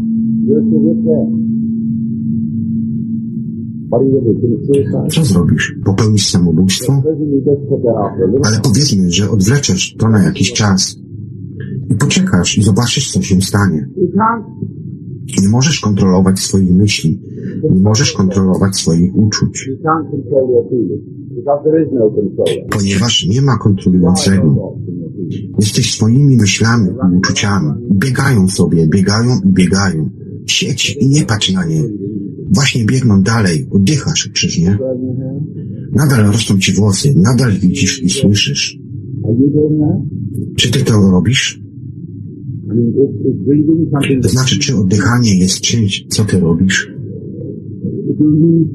Widzisz? organize, Znaczy, czy organizujesz operację swojego oka i wiesz dokładnie, jak operować tymi pręcikami i czepkami swojej siatkówki? Czy ty to robisz? To zdarzenie. To się zdarza. Więc nie mógłbyś czuć, jak wszystko to, to, co się zdarza. Twoje oddychanie się zdarza.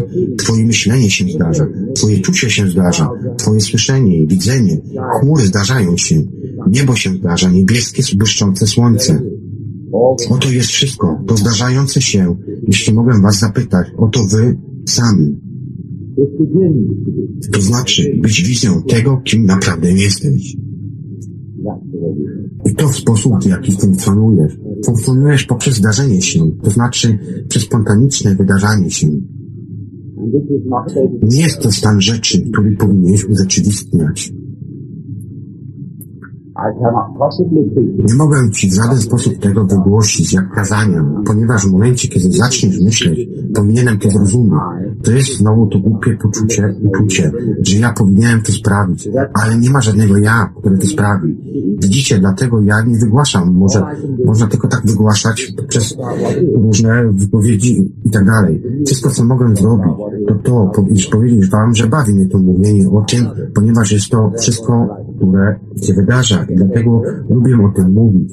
Jeśli dostanę za to zapłatę, to fajnie, a rozsądni ludzie dostaną pieniądze za to, co lubią robić. Wiem, podejście nie polega na tym, żeby się przechrzcić, robić siebie na nowo, ani ulepszyć, ale dla siebie, aby odkryć, że jeżeli tylko byś wiedziałby, jaki jesteś, wszystko byłoby normalne, zdrowe psychicznie. Ale widzicie, nie możesz tego zrobić. Nie możesz zrobić tego odkrycia, ponieważ stoisz sobie na drodze. Więc dopóki będziesz myślał, ja, jestem ja, dopóty ta halucynacja będzie to blokować. A halucynacja zniknie tylko w uświadomieniu sobie swojej własnej fałszywości. Kiedy wreszcie widzisz, nie możesz tego zrobić. Nie możesz się zrobić na nowo. Nie możesz tak naprawdę kontrolować swojego własnego umysłu. when we try to Widzisz, kiedy próbujesz kontrolować umysł. Wielu nauczycieli jogi próbuje namówić cię, abyś kontrolował swój umysł. Głównie, żeby udowodnić ci, że nie możesz tego zrobić. Głupiec, który wszędzie nalegał swojej głupocie, stanie się mądry. they do is they Więc oni tylko przyspieszają głupotę. I tak zaczynasz się koncentrować. and uh, you can have a I możesz osiągnąć trochę powierzchownego i początkowego sukcesu przez proces bardziej znany jako samohipnoza. możesz myśleć, że osiągasz postęp. Dobry nauczyciel pozwoli ci iść tą drogą przez jakiś czas, dopóki rozwali cię jakimś pytaniem. Dlaczego się koncentrujesz? Widzicie, buddyzm działa w ten sposób. Buddha powiedział, jeżeli cierpisz, to cierpisz z powodu pragnienia. A twoje pragnienia są albo nie do osiągnięcia, albo zawsze jesteś nie, niespełniony.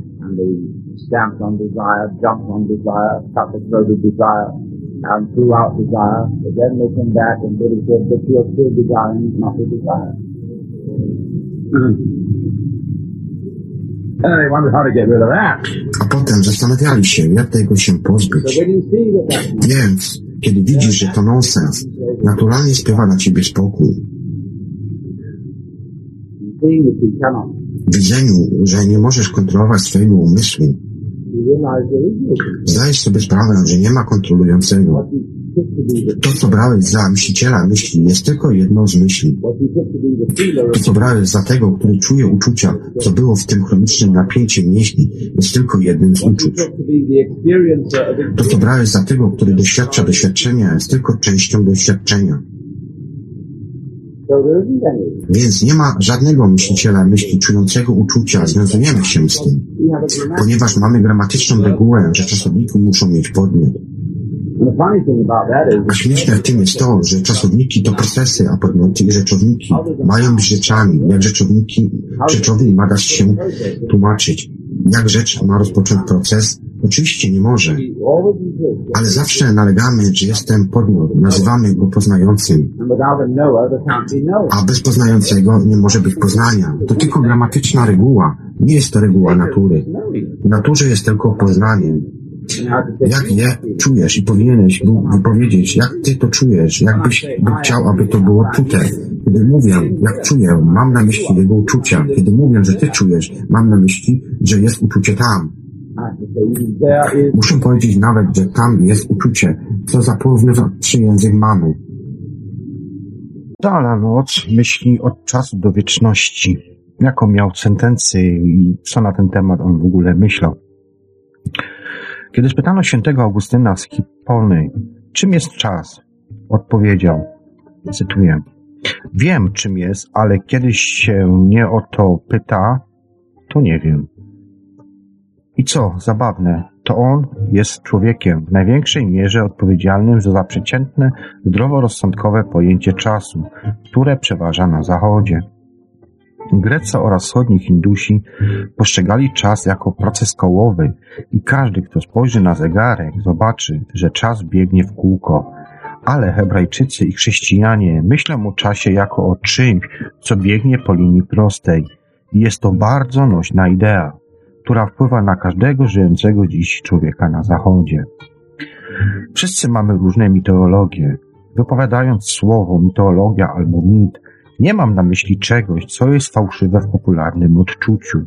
Poprzez mit, mit, mam na myśli ideę lub obraz, który, których ludzie używają do nadawania światu sensu. Zachodni mit, który kształtował nasz zdrowy rozsądek przez wiele stuleci, jeśli spojrzysz na, na marginesowe notatki kopii Biblii króla Jamesa, który oczywiście zstąpił z nieba wraz z aniołem w 1611 roku, mówił, mówi, że świat został stworzony w 4000 lat, lat przed naszą erą, przed którym to naturalnie Pan Bóg trwał od zawsze przez nieskończone czasy wstecz. W środku czasu droga oso druga osoba w Trójcy uległa wcieleniu jako Jezus Chrystus, by zbawić lud, ród ludzi i ustanowić Kościół. I kiedy ta instytucja jest wykonana w pełni swego dzieła, to spodziewany jest koniec czasu. Będzie to dzień zwany Dniem Ostatecznym, który to Syn Boży pojawi się ponownie w chwale z zastępami aniołów i odbędzie się sąd ostateczny. Ci, którzy są zbawieni, będą żyli wiecznie, kom widok błogosławionej Trójcy, a ci, którzy źle się zachowywali, będą cierpieć wiekuiste męki w piekle. To jest, jak widzicie, jednokierunkowy proces. Zdarzało się to raz i nigdy się nie powtórzy. Przepraszam, zdarzyło się to raz i nigdy się nie powtórzy, ponieważ święty Augustyn ustanowił pogląd, że kiedy Syn Boży pojawił się na tym świecie i poświęcił się dla opuszczenia naszych grzechów, to było to zdarzenie, które miało miejsce jedyny e, raz. Nie wiem dlaczego tak myślał, ale na pewno w to wierzył. W ten sposób mamy ideę, że wszechświat czasu to jedyna niepowtarzalna historia, która miała swój początek i będzie miała swój koniec, i która nigdy, przenigdy się już nie powtórzy. Większość ludzi Zachodu już nie wierzy w tę historię i choć wielu z nich myśli, że powinni wierzyć, to w istocie w nią nie wierzą.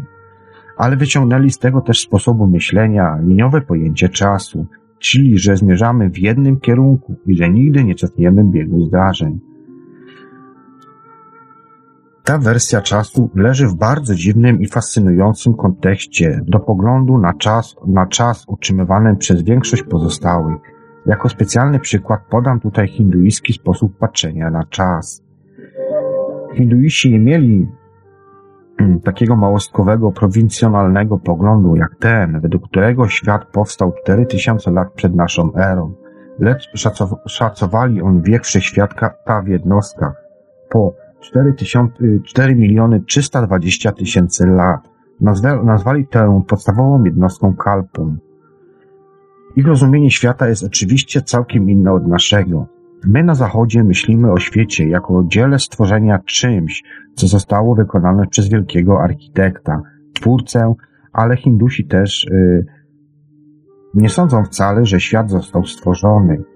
Patrzą na niego jak na dramat, nie stworzony, ale odgrywany, samego Boga uważają za najwyższej klasy aktora, zwanego kosmiczną jaźnią, która to gra wszystkie role.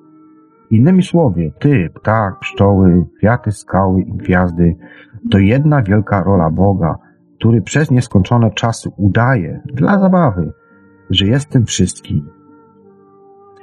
Mimo wszystko jest to nierozsądna idea, ponieważ gdybym poprosił Cię o poważne rozważenie, co byś zrobił, będąc Bogiem? Odkryłbyś pewnie, jak sądzę, że bycie wszechwiedzącym od zawsze i na zawsze oraz władanie wszystkim byłoby nadzwyczajnie nudne i dlatego pragnąłbyś niespodzianki.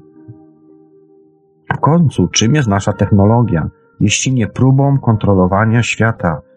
Więc wyobrażając sobie ostateczne spełnienie technologii, która to którą to naprawdę władamy, wszystkim, i mając wielki panel z przyciskami, których najlżejszy, najlżejsze dotknięcie spełnia każdą naszą zachciankę, w końcu zapragnąłby specjalnego czerwonego przycisku z nadpisem niespodzianka. I naciskając go, opuściłby swój normalny stan świadomości i znalazł się w sytuacji bardzo podobnej do tej, w której jesteś teraz, gdzie czujesz, że nie, nie nad wszystkim panujesz, że dajesz się zaskakiwać i podlegasz kaprysom nie do końca przewidywalnego świata. Zatem Hindusi doszli do wniosku, że to jest właściwie to, co Bóg robi co jakiś czas, gdyż prawie, y, gdyż przez 4, 4 y, miliony 320 tysięcy lat wie, kim jest, ale potem mu się to nudzi i zapomina o sobie na następne 4 miliony 320 tysięcy lat, kiedy to zasypia i ma sens zwany y, Manvandara. Zaś okres, kiedy jest on przebudzony i nie śni, zwie się pralają. Jest to stan całkowitej błogości, ale kiedy śni, to manifestuje świat.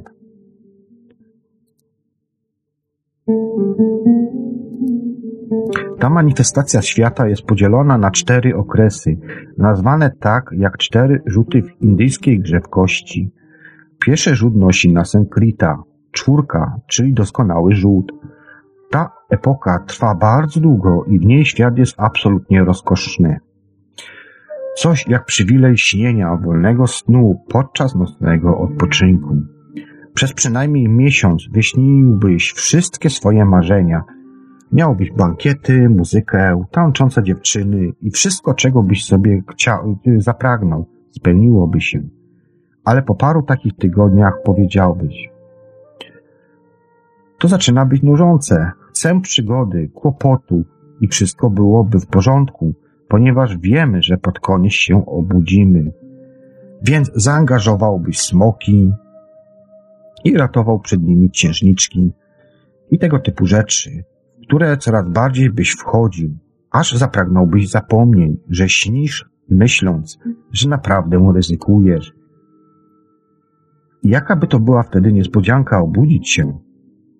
Pewnej nocy, śniąc swój dowolny sen, znalazłbyś się tutaj, siedząc na tej sali i słuchając mnie z swoimi przemyśleniami, problemami. Yy, stąd możesz wiedzieć, skąd możesz zatem wiedzieć, że tak właśnie nie jest. Po tym, jak wszystko jest doskonałe w tej epoce zwanej Krita Yuga, nadchodzi trochę krótsza epoka zwana Treda Yuga, rzut trójki, a jak sami wiecie, stół z trzema nogami nie jest tak stabilny jak ten czteroma. Treja Yuga już nie wszystko jest jak należy. Jest trochę niepewne, co jak łyżka dzie, dziekciu, dziekciu, taka nazwa w beczce miodu. Kiedy ta epoka się skończy, to następuje jeszcze krótszy okres, dwa para yuga, dwa para yuga, nazwany podawa rzucie dwójki, w którym to okresie siły dobra i zła są w równowadze. Kiedy i to się skończy, przychodzi jeszcze krótsza epoka zwana Kali Yuga. Yuga to epoka o Kali a Kali to rzut jedynki, a więc najgorszy. Wtedy to siły negacji i destrukcji w końcu, w końcu triumfują. Miało to się zacząć krótko przed 3000 rokiem przed naszą erą, a przed nami jeszcze 5000 lat tej epoki.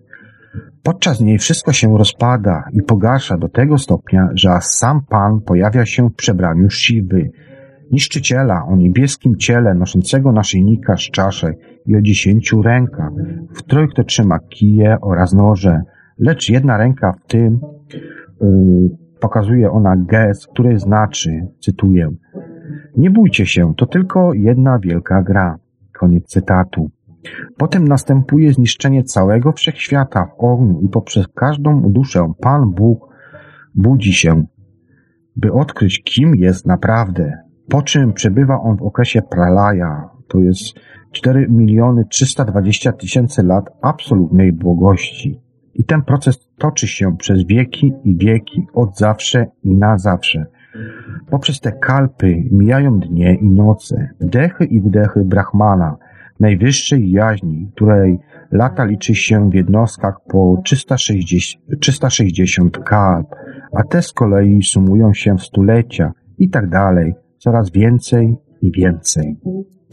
Lecz to nigdy mu się nie znudzi, bo za każdym razem, gdy nowa Manvandara, czyli nowa sztuka się zaczyna, Bóg zapomina, co stało się wcześniej i staje się całkowicie popchnięty swą grą, tak jak ty, gdy urodziłeś się i spojrzałeś na świat po raz pierwszy. Świat był dziwny i cudowny, gdyż widziałeś go oczyma, o, czystymi oczyma dziecka, ale starzejąc się, zacząłeś przyzwyczajać się do niego, widząc ciągle słońce, stwierdziłeś, że to to samo stare słońce. Widziałeś drzewa, aż uznałeś, że wszystkie są takie same. W końcu, gdy przekraczasz jakieś 55 lat, zaczynasz się nudzić, rozpadać na kawałki i dezintegrować, aż wreszcie umierasz, ponieważ masz wszystkiego serdecznie dość. Ale po tej twojej śmierci rodzi się kolejne dziecko, następne dziecko, które jest oczywiście tobą, gdyż każde dziecko nazywa siebie ja i widzi całość ponownie świeżym okiem, co je niesłychanie, co je niesłychanie przejmuje. Zatem w ten przemyślny sposób, nie pozwalający na nudę, rzeczy toczą się w kółko, w kółko i w kółko. Przedstawiłem Wam dwa, moim zdaniem, największe mity dotyczące czasu, które my, wysokotechnologiczna cywilizacja z ogromną władzą nad naturą, musimy naprawdę głęboko rozważyć. Pozwólcie mi powtórzyć pytanie zadane świętemu Augustynowi. Czym jest czas? Nie odpowiem wam tak jak on. Wiem, czym jest czas i z pytany odpowiem. Czas jest miarą energii, ruchu. Zgodziliśmy się międzynarodowo co do prędkości zegara. Teraz chcę, byście pomyśleli o zegarach i zegarkach, których jesteśmy niewolnikami. Zauważcie, że są wykalibrowane wykalibrowanymi okręgami, tak że każda minuta czy sekunda jest znacząco zaznaczona kreską tak cienką, jak to możliwe, byle tylko była widzialną. I kiedy rozważymy moment czasu zwany teraz, to mamy na myśli możliwie najkrótsze chwile, które od razu mijają, co odpowiada cienkości kreski na zegarku. Rezultatem takiego myślenia jest to, że czujemy, iż nie mamy jakiejkolwiek teraźniejszości, gdyż ona ciągle nam umyka, tak szybko leci. Problem jest podobny do tego z Fausta Goethego, gdzie bohater osiągając wspaniały moment pragnie, by trwał on wiecznie, ale ten moment nigdy nie stoi w miejscu, zawsze staje się przeszłością. Stąd nasze wrażenie życia ciągle nam upływającego, ciągłego tracenia czasu, stąd też nasz pośpiech. Czasu nie wolno marnować, czas to pieniądz, przecież tak słyszymy. Będąc pod jego tyranią, czujemy, że tylko przeszłość należy do nas i że nasza tożsamość ma charakter jedynie retrospektywny, a więc nikt nie może powiedzieć, kim jest, lecz tylko kim był. Myślimy też, że mamy przyszłość. Jest ona dla nas niezwykle ważna, bo mamy naiwną nadzieję, że ona jakoś zapewni nam to, czego szukamy. Żyjąc w teraźniejszości, która jest tak krótka, że praktycznie jej nie ma, zawsze czujemy się niejasno sfrustrowani. Kiedy więc spytasz kogoś, co robiłeś wczoraj, to zda ci on historyczne sprawozdanie z sekwencji następujących po sobie zdarzeń. Powie, cóż, obudziłem się około siódmej rano, wstałem, zrobiłem sobie kawę, potem umyłem zęby i wziąłem prysznic. Następnie ubrałem się, zjadłem śniadanie i pojechałem do biura. Potem zrobiłem to i tamto i bla bla bla i tak dalej. Dając ci historyczny zarys biegu zdarzeń. I ludzie naprawdę myślą, że to jest to, co robili, choć w istocie, w istocie relacja ta to tylko szkielet tego, co zrobili. Żyjesz o wiele bogatszym życiem, tylko po prostu tego nie zauważasz, gdyż zwracasz uwagę na bardzo małą część informacji, które otrzymujesz poprzez swoje pięć zmysłów. Zapomniałeś powiedzieć, że zaraz po przebudzeniu twoje spojrzenie padło na chwilę na ptaka za oknem oraz na błyszczące słońce, liście drzew, albo że twój umysł, zmysł węchu igrał sobie z zapachem gorącej kawy. Nie wspomniałeś też tego, bo nie byłeś tego świadom z powodu pośpiechu. Miałeś na celu jak najszybsze skończenie kawy, by dostać się do biura, a potem zająć się czymś, co uważałeś za ogromnie ważne. Może i takie było na swój sposób, dało ci to bowiem pieniądze, ale ty byłeś tak zaabsorbowany przyszłością, że nie widziałeś, jak je wydać, jak się nim cieszyć. Być może je zainwestowałeś, by, by być pewnym, że w przyszłości nastąpi to, czego szukałeś od dawna. Ale to są oczywiście, ale to się oczywiście nigdy nie zdarzy, bo jutro nigdy nie przychodzi. Prawda jest taka, że nie ma takiej rzeczy jak czas. Czas to halucynacja. Tylko dziś, yy, tylko dzień dzisiejszy istnieje naprawdę i nic nigdy innego nigdy nie zastąpi go poza tym właśnie dniem. Jeśli nie umiesz się w nim odnaleźć, to jesteś szalony. To jest wielki problem zachodniej cywilizacji, całej cywilizacji, która jest nie czym innym jak złożonym uporządkowaniem symboli, a więc słów, liczb, figur, pojęć mających reprezentować rzeczywisty świat, tak jak pieniądze reprezentują bogactwo, tak jak energię mierzymy zegarkiem albo odległość metrami i centymetrami. To są bardzo pożyteczne miary, ale zawsze możesz przesadzić i łatwo pomylić miarę z tym, co jest mierzone, a więc pieniądze z bogactwem, czy nawet menu z obiadem. Pewnym momencie możesz stać się tak oczarowany symbolami, że całkowicie pomylisz je z rzeczywistością. I to jest choroba, na którą cierpią prawie wszyscy cywilizowani ludzie. Jesteśmy zatem w sytuacji, gdy jemy menu zamiast obiadu, gdy żyjemy w świecie słów i symboli, mając bardzo zły związek z naszym materialnym otoczeniem. Stany Zjednoczone Ameryki, jako najbardziej postępowe państwo świata, są tego najlepszym przykładem. Jesteśmy ludźmi uważającymi się oraz uważanymi przez resztę świata za trochę nam z tego jednak wstyd wielkich materialistów. Jest to zupełnie niezasłużona opinia, gdyż materialistą w moim rozumieniu jest ktoś, kto kocha świat materialny, szanuje go i umie się nim cieszyć, ale my tego nie robimy. My nienawidzimy świata, poświęcając się próbą zniesienia jego ograniczeń, a więc czasu i przestrzeni, i nazywając to podbowem owej przestrzeni. Chcemy dostać się z San Francisco do Nowego Jorku w jednej chwili, nie zdając sobie sprawy z tego, że rezultatem będzie to, że owe miasta staną się takie same i tym samym wszelka podróż z jednego do drugiego traci jakikolwiek sens. Kiedy jedziesz do jakiegoś miejsca, gdzie chciałbyś spędzić wakacje, powiedzmy na przykład na Hawaje, to masz nadzieję zobaczyć tam dziewczyny w spódnicach, strawy tańczące hula na piaszczystych plażach przy gorącym słońcu i cudownym niebieskim oceanie, z rafami koralowymi i tego typu rzeczami ale turyści coraz częściej pytają o to miejsce. Czy już ono zostało zepsute? Przez co oni mają? Przez co mają na myśli? Czy jest takie same jak Dallas? A, o, a odpowiedź brzmi tak, gdyż im szybciej może dostać się z Dallas do Honolulu, to tym bardziej te miejsca są do siebie podobne i cała podróż wówczas traci sens. Podobnie też inne miejsca upodobniają się do siebie wraz ze wzrostem prędkości podróżowania, choć Tokio i Los Angeles, choćby nawet do Tokio i Los Angeles. Takie są bowiem skutki znoszenia ograniczenia czasu i przestrzeni. Śpieszmy się zatem także w wielu innych sprawach. Spieszymy się. Wracając do wspomnianego sprawozdania z czegoś tam dnia, o którym wcześniej mówiłem, wstałeś rano i zrobiłeś sobie kawę. Przypuszczam, że, kawa to, y, że była to kawa rozpuszczalna, gdyż zbytnio spieszyłeś się, by zająć się własnoręcznym, własnoręcznie y, procesem przygotowania dobrej mieszanki kawowej.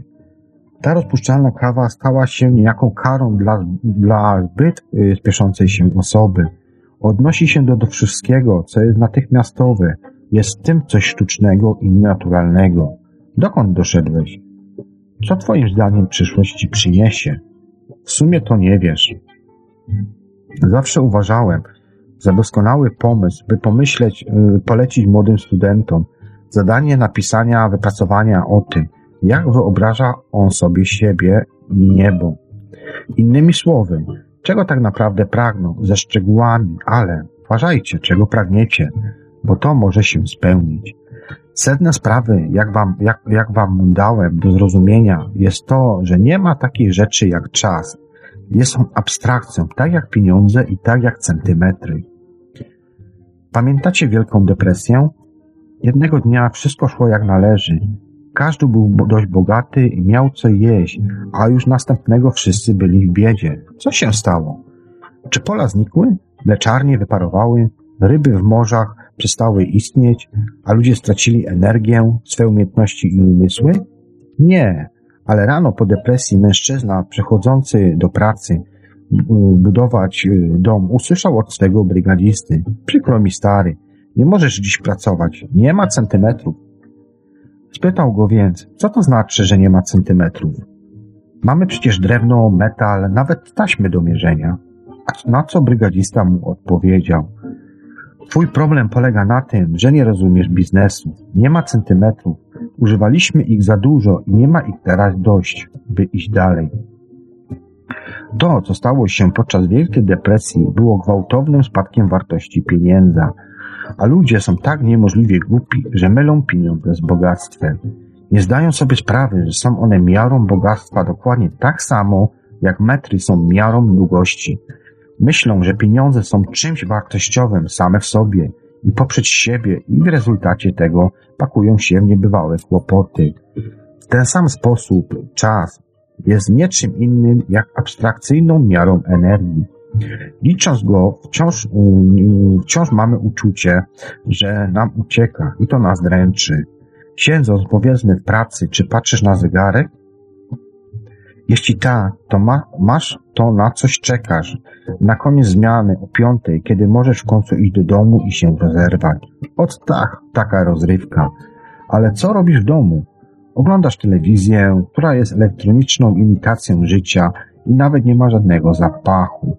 Przy telewizorze jesz obiad, który przypomina podgrzane paskudztwo, które to serwują w samolotach, a potem czujesz zmęczenie i musisz iść spać. Tak, wspaniałe społeczeństwo. To jest właśnie nasz problem, że nie jesteśmy żywi, przebudzeni, nie żyjemy w teraźniejszości. Popatrzmy na edukację. Co za żart.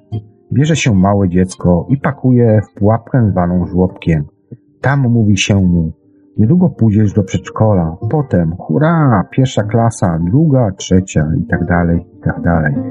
I tak spinasz się po drabinie, dokonujesz postępu. Gdy liceum dobiega końca, słyszysz, studia to jest to. Skądże? Jest jeszcze biznes, więc idziesz świat z założonym, założonym krawatem i zdobywasz dyplom. Wtedy to na pierwszym spotkaniu mówią ci, weź się do tego i sprzedaj ten towar. Gdyż to jest sposób na spinanie się po drabinie biznesu i szansa na lepszą pozycję w społeczeństwie, więc ciągle sprzedajesz i rosną twoje udziały. W końcu wieku około 45 lat budzisz się jako wiceprzewodniczący firmy i patrząc w lustro mówisz do siebie Dotarłem, ale czuję się lekko oszukany, gdyż czuję się tak jak zawsze. Czegoś tu brak, nie mam przyszłości. Wtedy to do akcji wkracza agent ubezpieczeniowy i mówi: Mam przyszłość dla ciebie.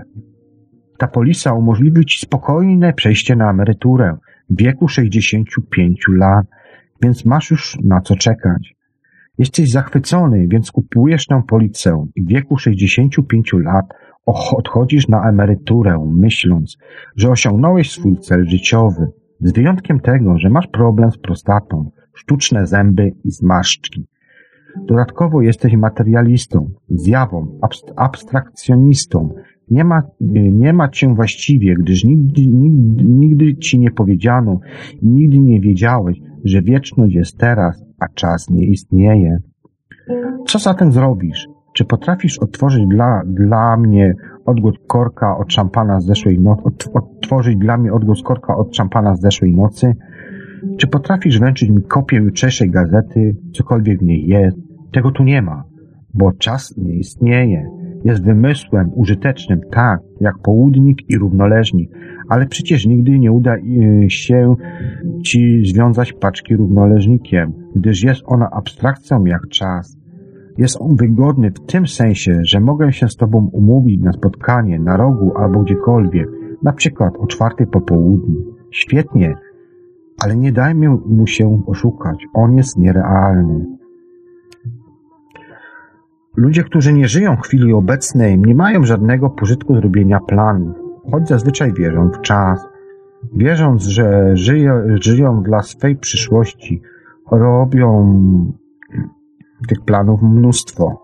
Ale kiedy plany dojrzewają i są realizowane, ci ludzie są zbyt nieobecni duchem, by się tym cieszyć. Już planują zupełnie coś innego. Są jak osły wiecznie goniące za marchewką, przymocowaną na kiju do nich samych. Tak więc nigdy ich tutaj nie ma, nigdy nie dostają się tam, są pozbawieni życia, wiecznie sfrustrowani i wiecznie pogrążeni w swoich myślach. Przyszłość to ta marchewka. Kiedyś, podkreślam słowo kiedyś, nastąpi. A ponieważ to się nigdy nie dzieje, ludzie pragną gorączkowo przetrwać. Chcą czasu, więcej czasu. Są przerażeni śmiercią, ponieważ ona zatrzymuje przyszłość, do której przecież nigdy nie docierasz, nigdy jej nie masz. Jest ona zawsze gdzieś za rogiem.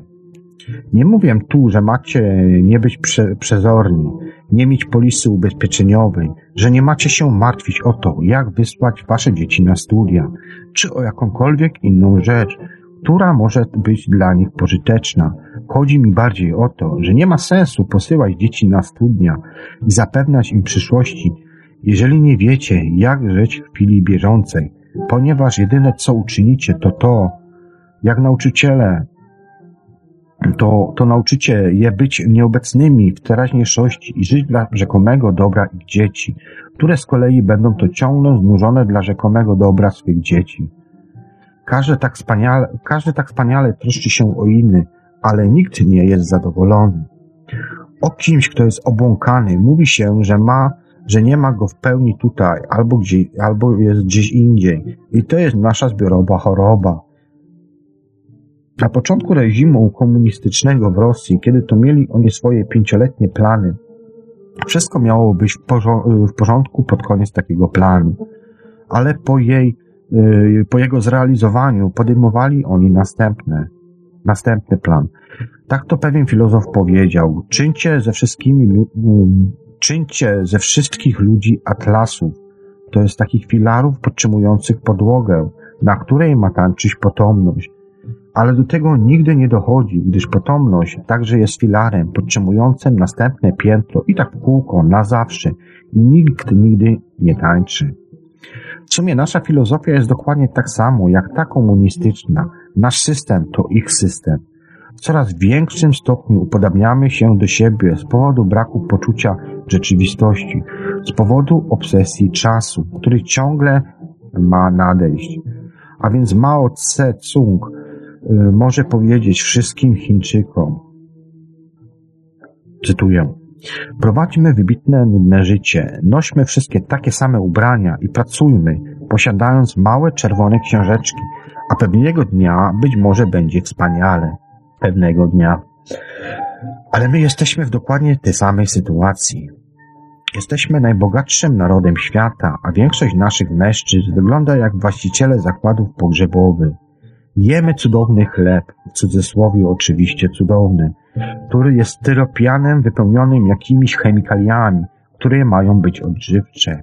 Nie wiemy nawet jak pić. Żyjemy w abstrakcji, a nie w konkrecie. Pracujemy dla pieniędzy, a nie dla bogactwa. Czekamy na przyszłość, nie wiedząc, jak cieszyć się dniem dzisiejszym. W ten sposób niszczymy nasze środowisko.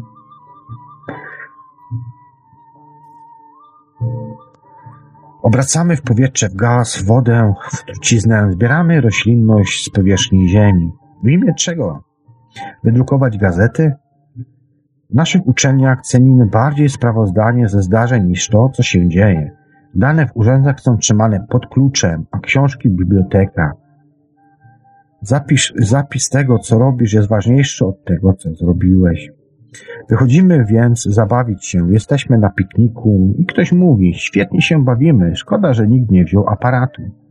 Ludzie jadą na wycieczkę, biorą ze sobą te małe pudełeczka i zamiast obcować z widokiem, cieszyć się widokiem, jakikolwiek on jest, tylko naciskają na nie na to kółko, aby po powrocie do domu pokazać przyjaciołom i pochwalić się. Tak właśnie, tak tam właśnie byliśmy. Ale ich tak tam nie było. Oni tylko robili tam zdjęcia. Kiedy nagranie stanie się ważniejsze od wydarzenia, to jesteśmy w tarapatach. Więc największą potrzebą cywilizacji jest powrót do teraz. Pomyśl o wszystkich problemach, których by to mogło, można było zaoszczędzić, jakby było spokojniej, jakby nikt nikomu by nie przeszkadzał. Nie poświęcalibyśmy się czynieniu dobra innym, tak jak pewien generał, który zniszczył wioskę w Wietnamie dla jej własnego dobra. Tak przynajmniej on twierdził. Pozwól sobie pomóc, bo utoniesz, powiedziała małpa, umieszczając rybę bezpiecznie na drzewie. Co do sensu wiecznego życia, to Jezus mówił, zanim Abraham był, nie dokończył. Ja byłem, lecz ja jestem. Dochodząc do takiego rozumienia, że Ty istniejesz, a czas nie, z wyjątkiem dnia dzisiejszego, nagle uzyskujesz poczucie rzeczywistości. Zawsze oczekujesz rzeczy, których pragniesz. Musisz je odnaleźć teraz. Celem edukacji powinna by, powinno być nauczanie ludzi życia w teraźniejszości, bycia całkowicie tu i teraz. Ale nasza edukacja jest obecnie mocno abstrakcyjna, zaniedbuje całkowicie podstawy życia, ucząc nas bycia biurokratami, kasjerami, księgowymi oraz agentami ubezpieczeniowymi.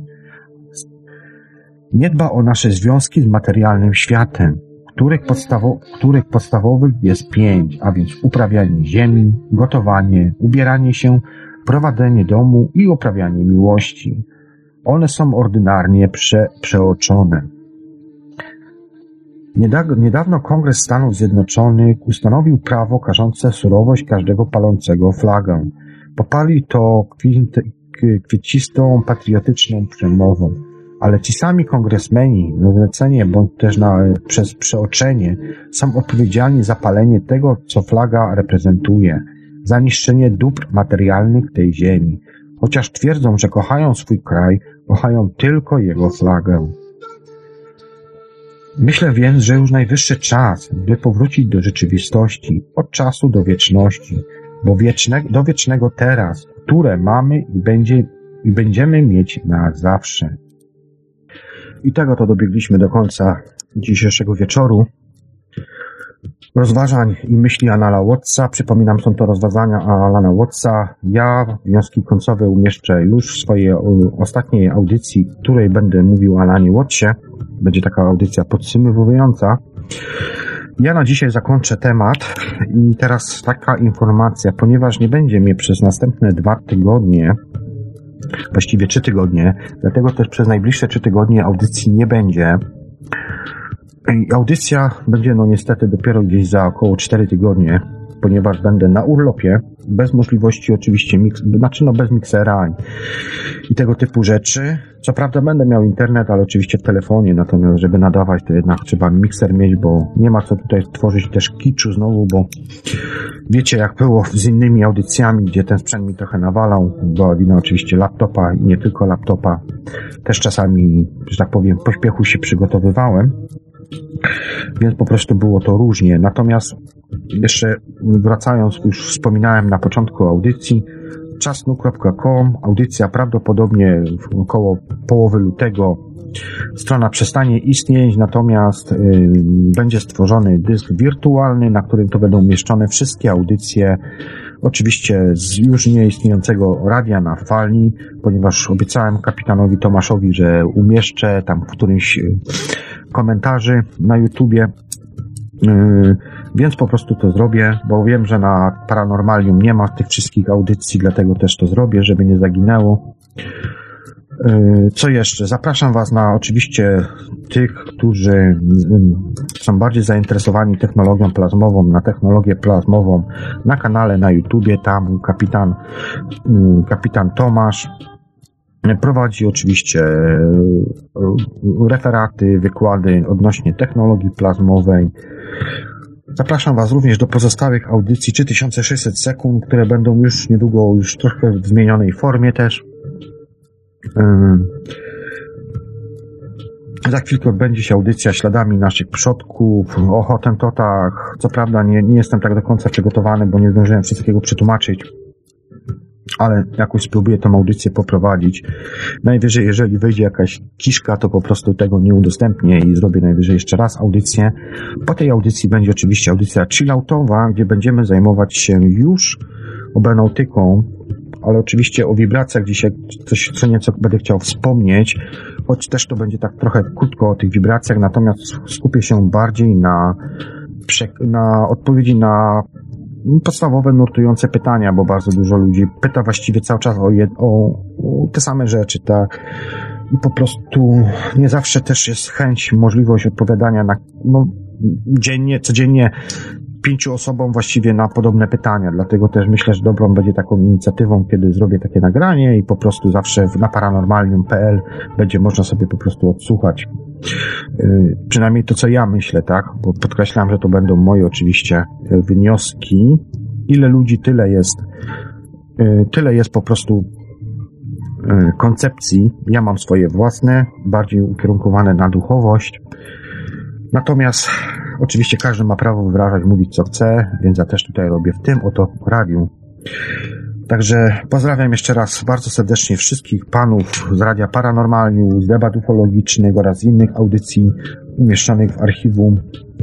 Również e, oczekujemy, czekamy właściwie na to, aby no, kapitan Tomasz jak najszybciej zgromadził środki na na, na po prostu kupno nowego komputera, aby mógł w końcu nadawać, bo każdy już tęskni za tym, ja też, zresztą i również Tomasz również tęskni.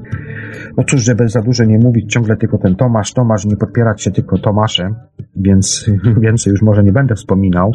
Zapraszam Was również jeszcze na Radio Cenzura, y, gdzie tam Klot prowadzi, y, prowadzi, prowadzi swój, swój własny projekt nie zawsze mam możliwość na live, oczywiście też odsłuchiwania, ale staram się, żeby to jakoś było, żebym był mniej więcej na czasie na bieżąco, co się właściwie dzieje w, naszym internet, w naszych internetowych radiach.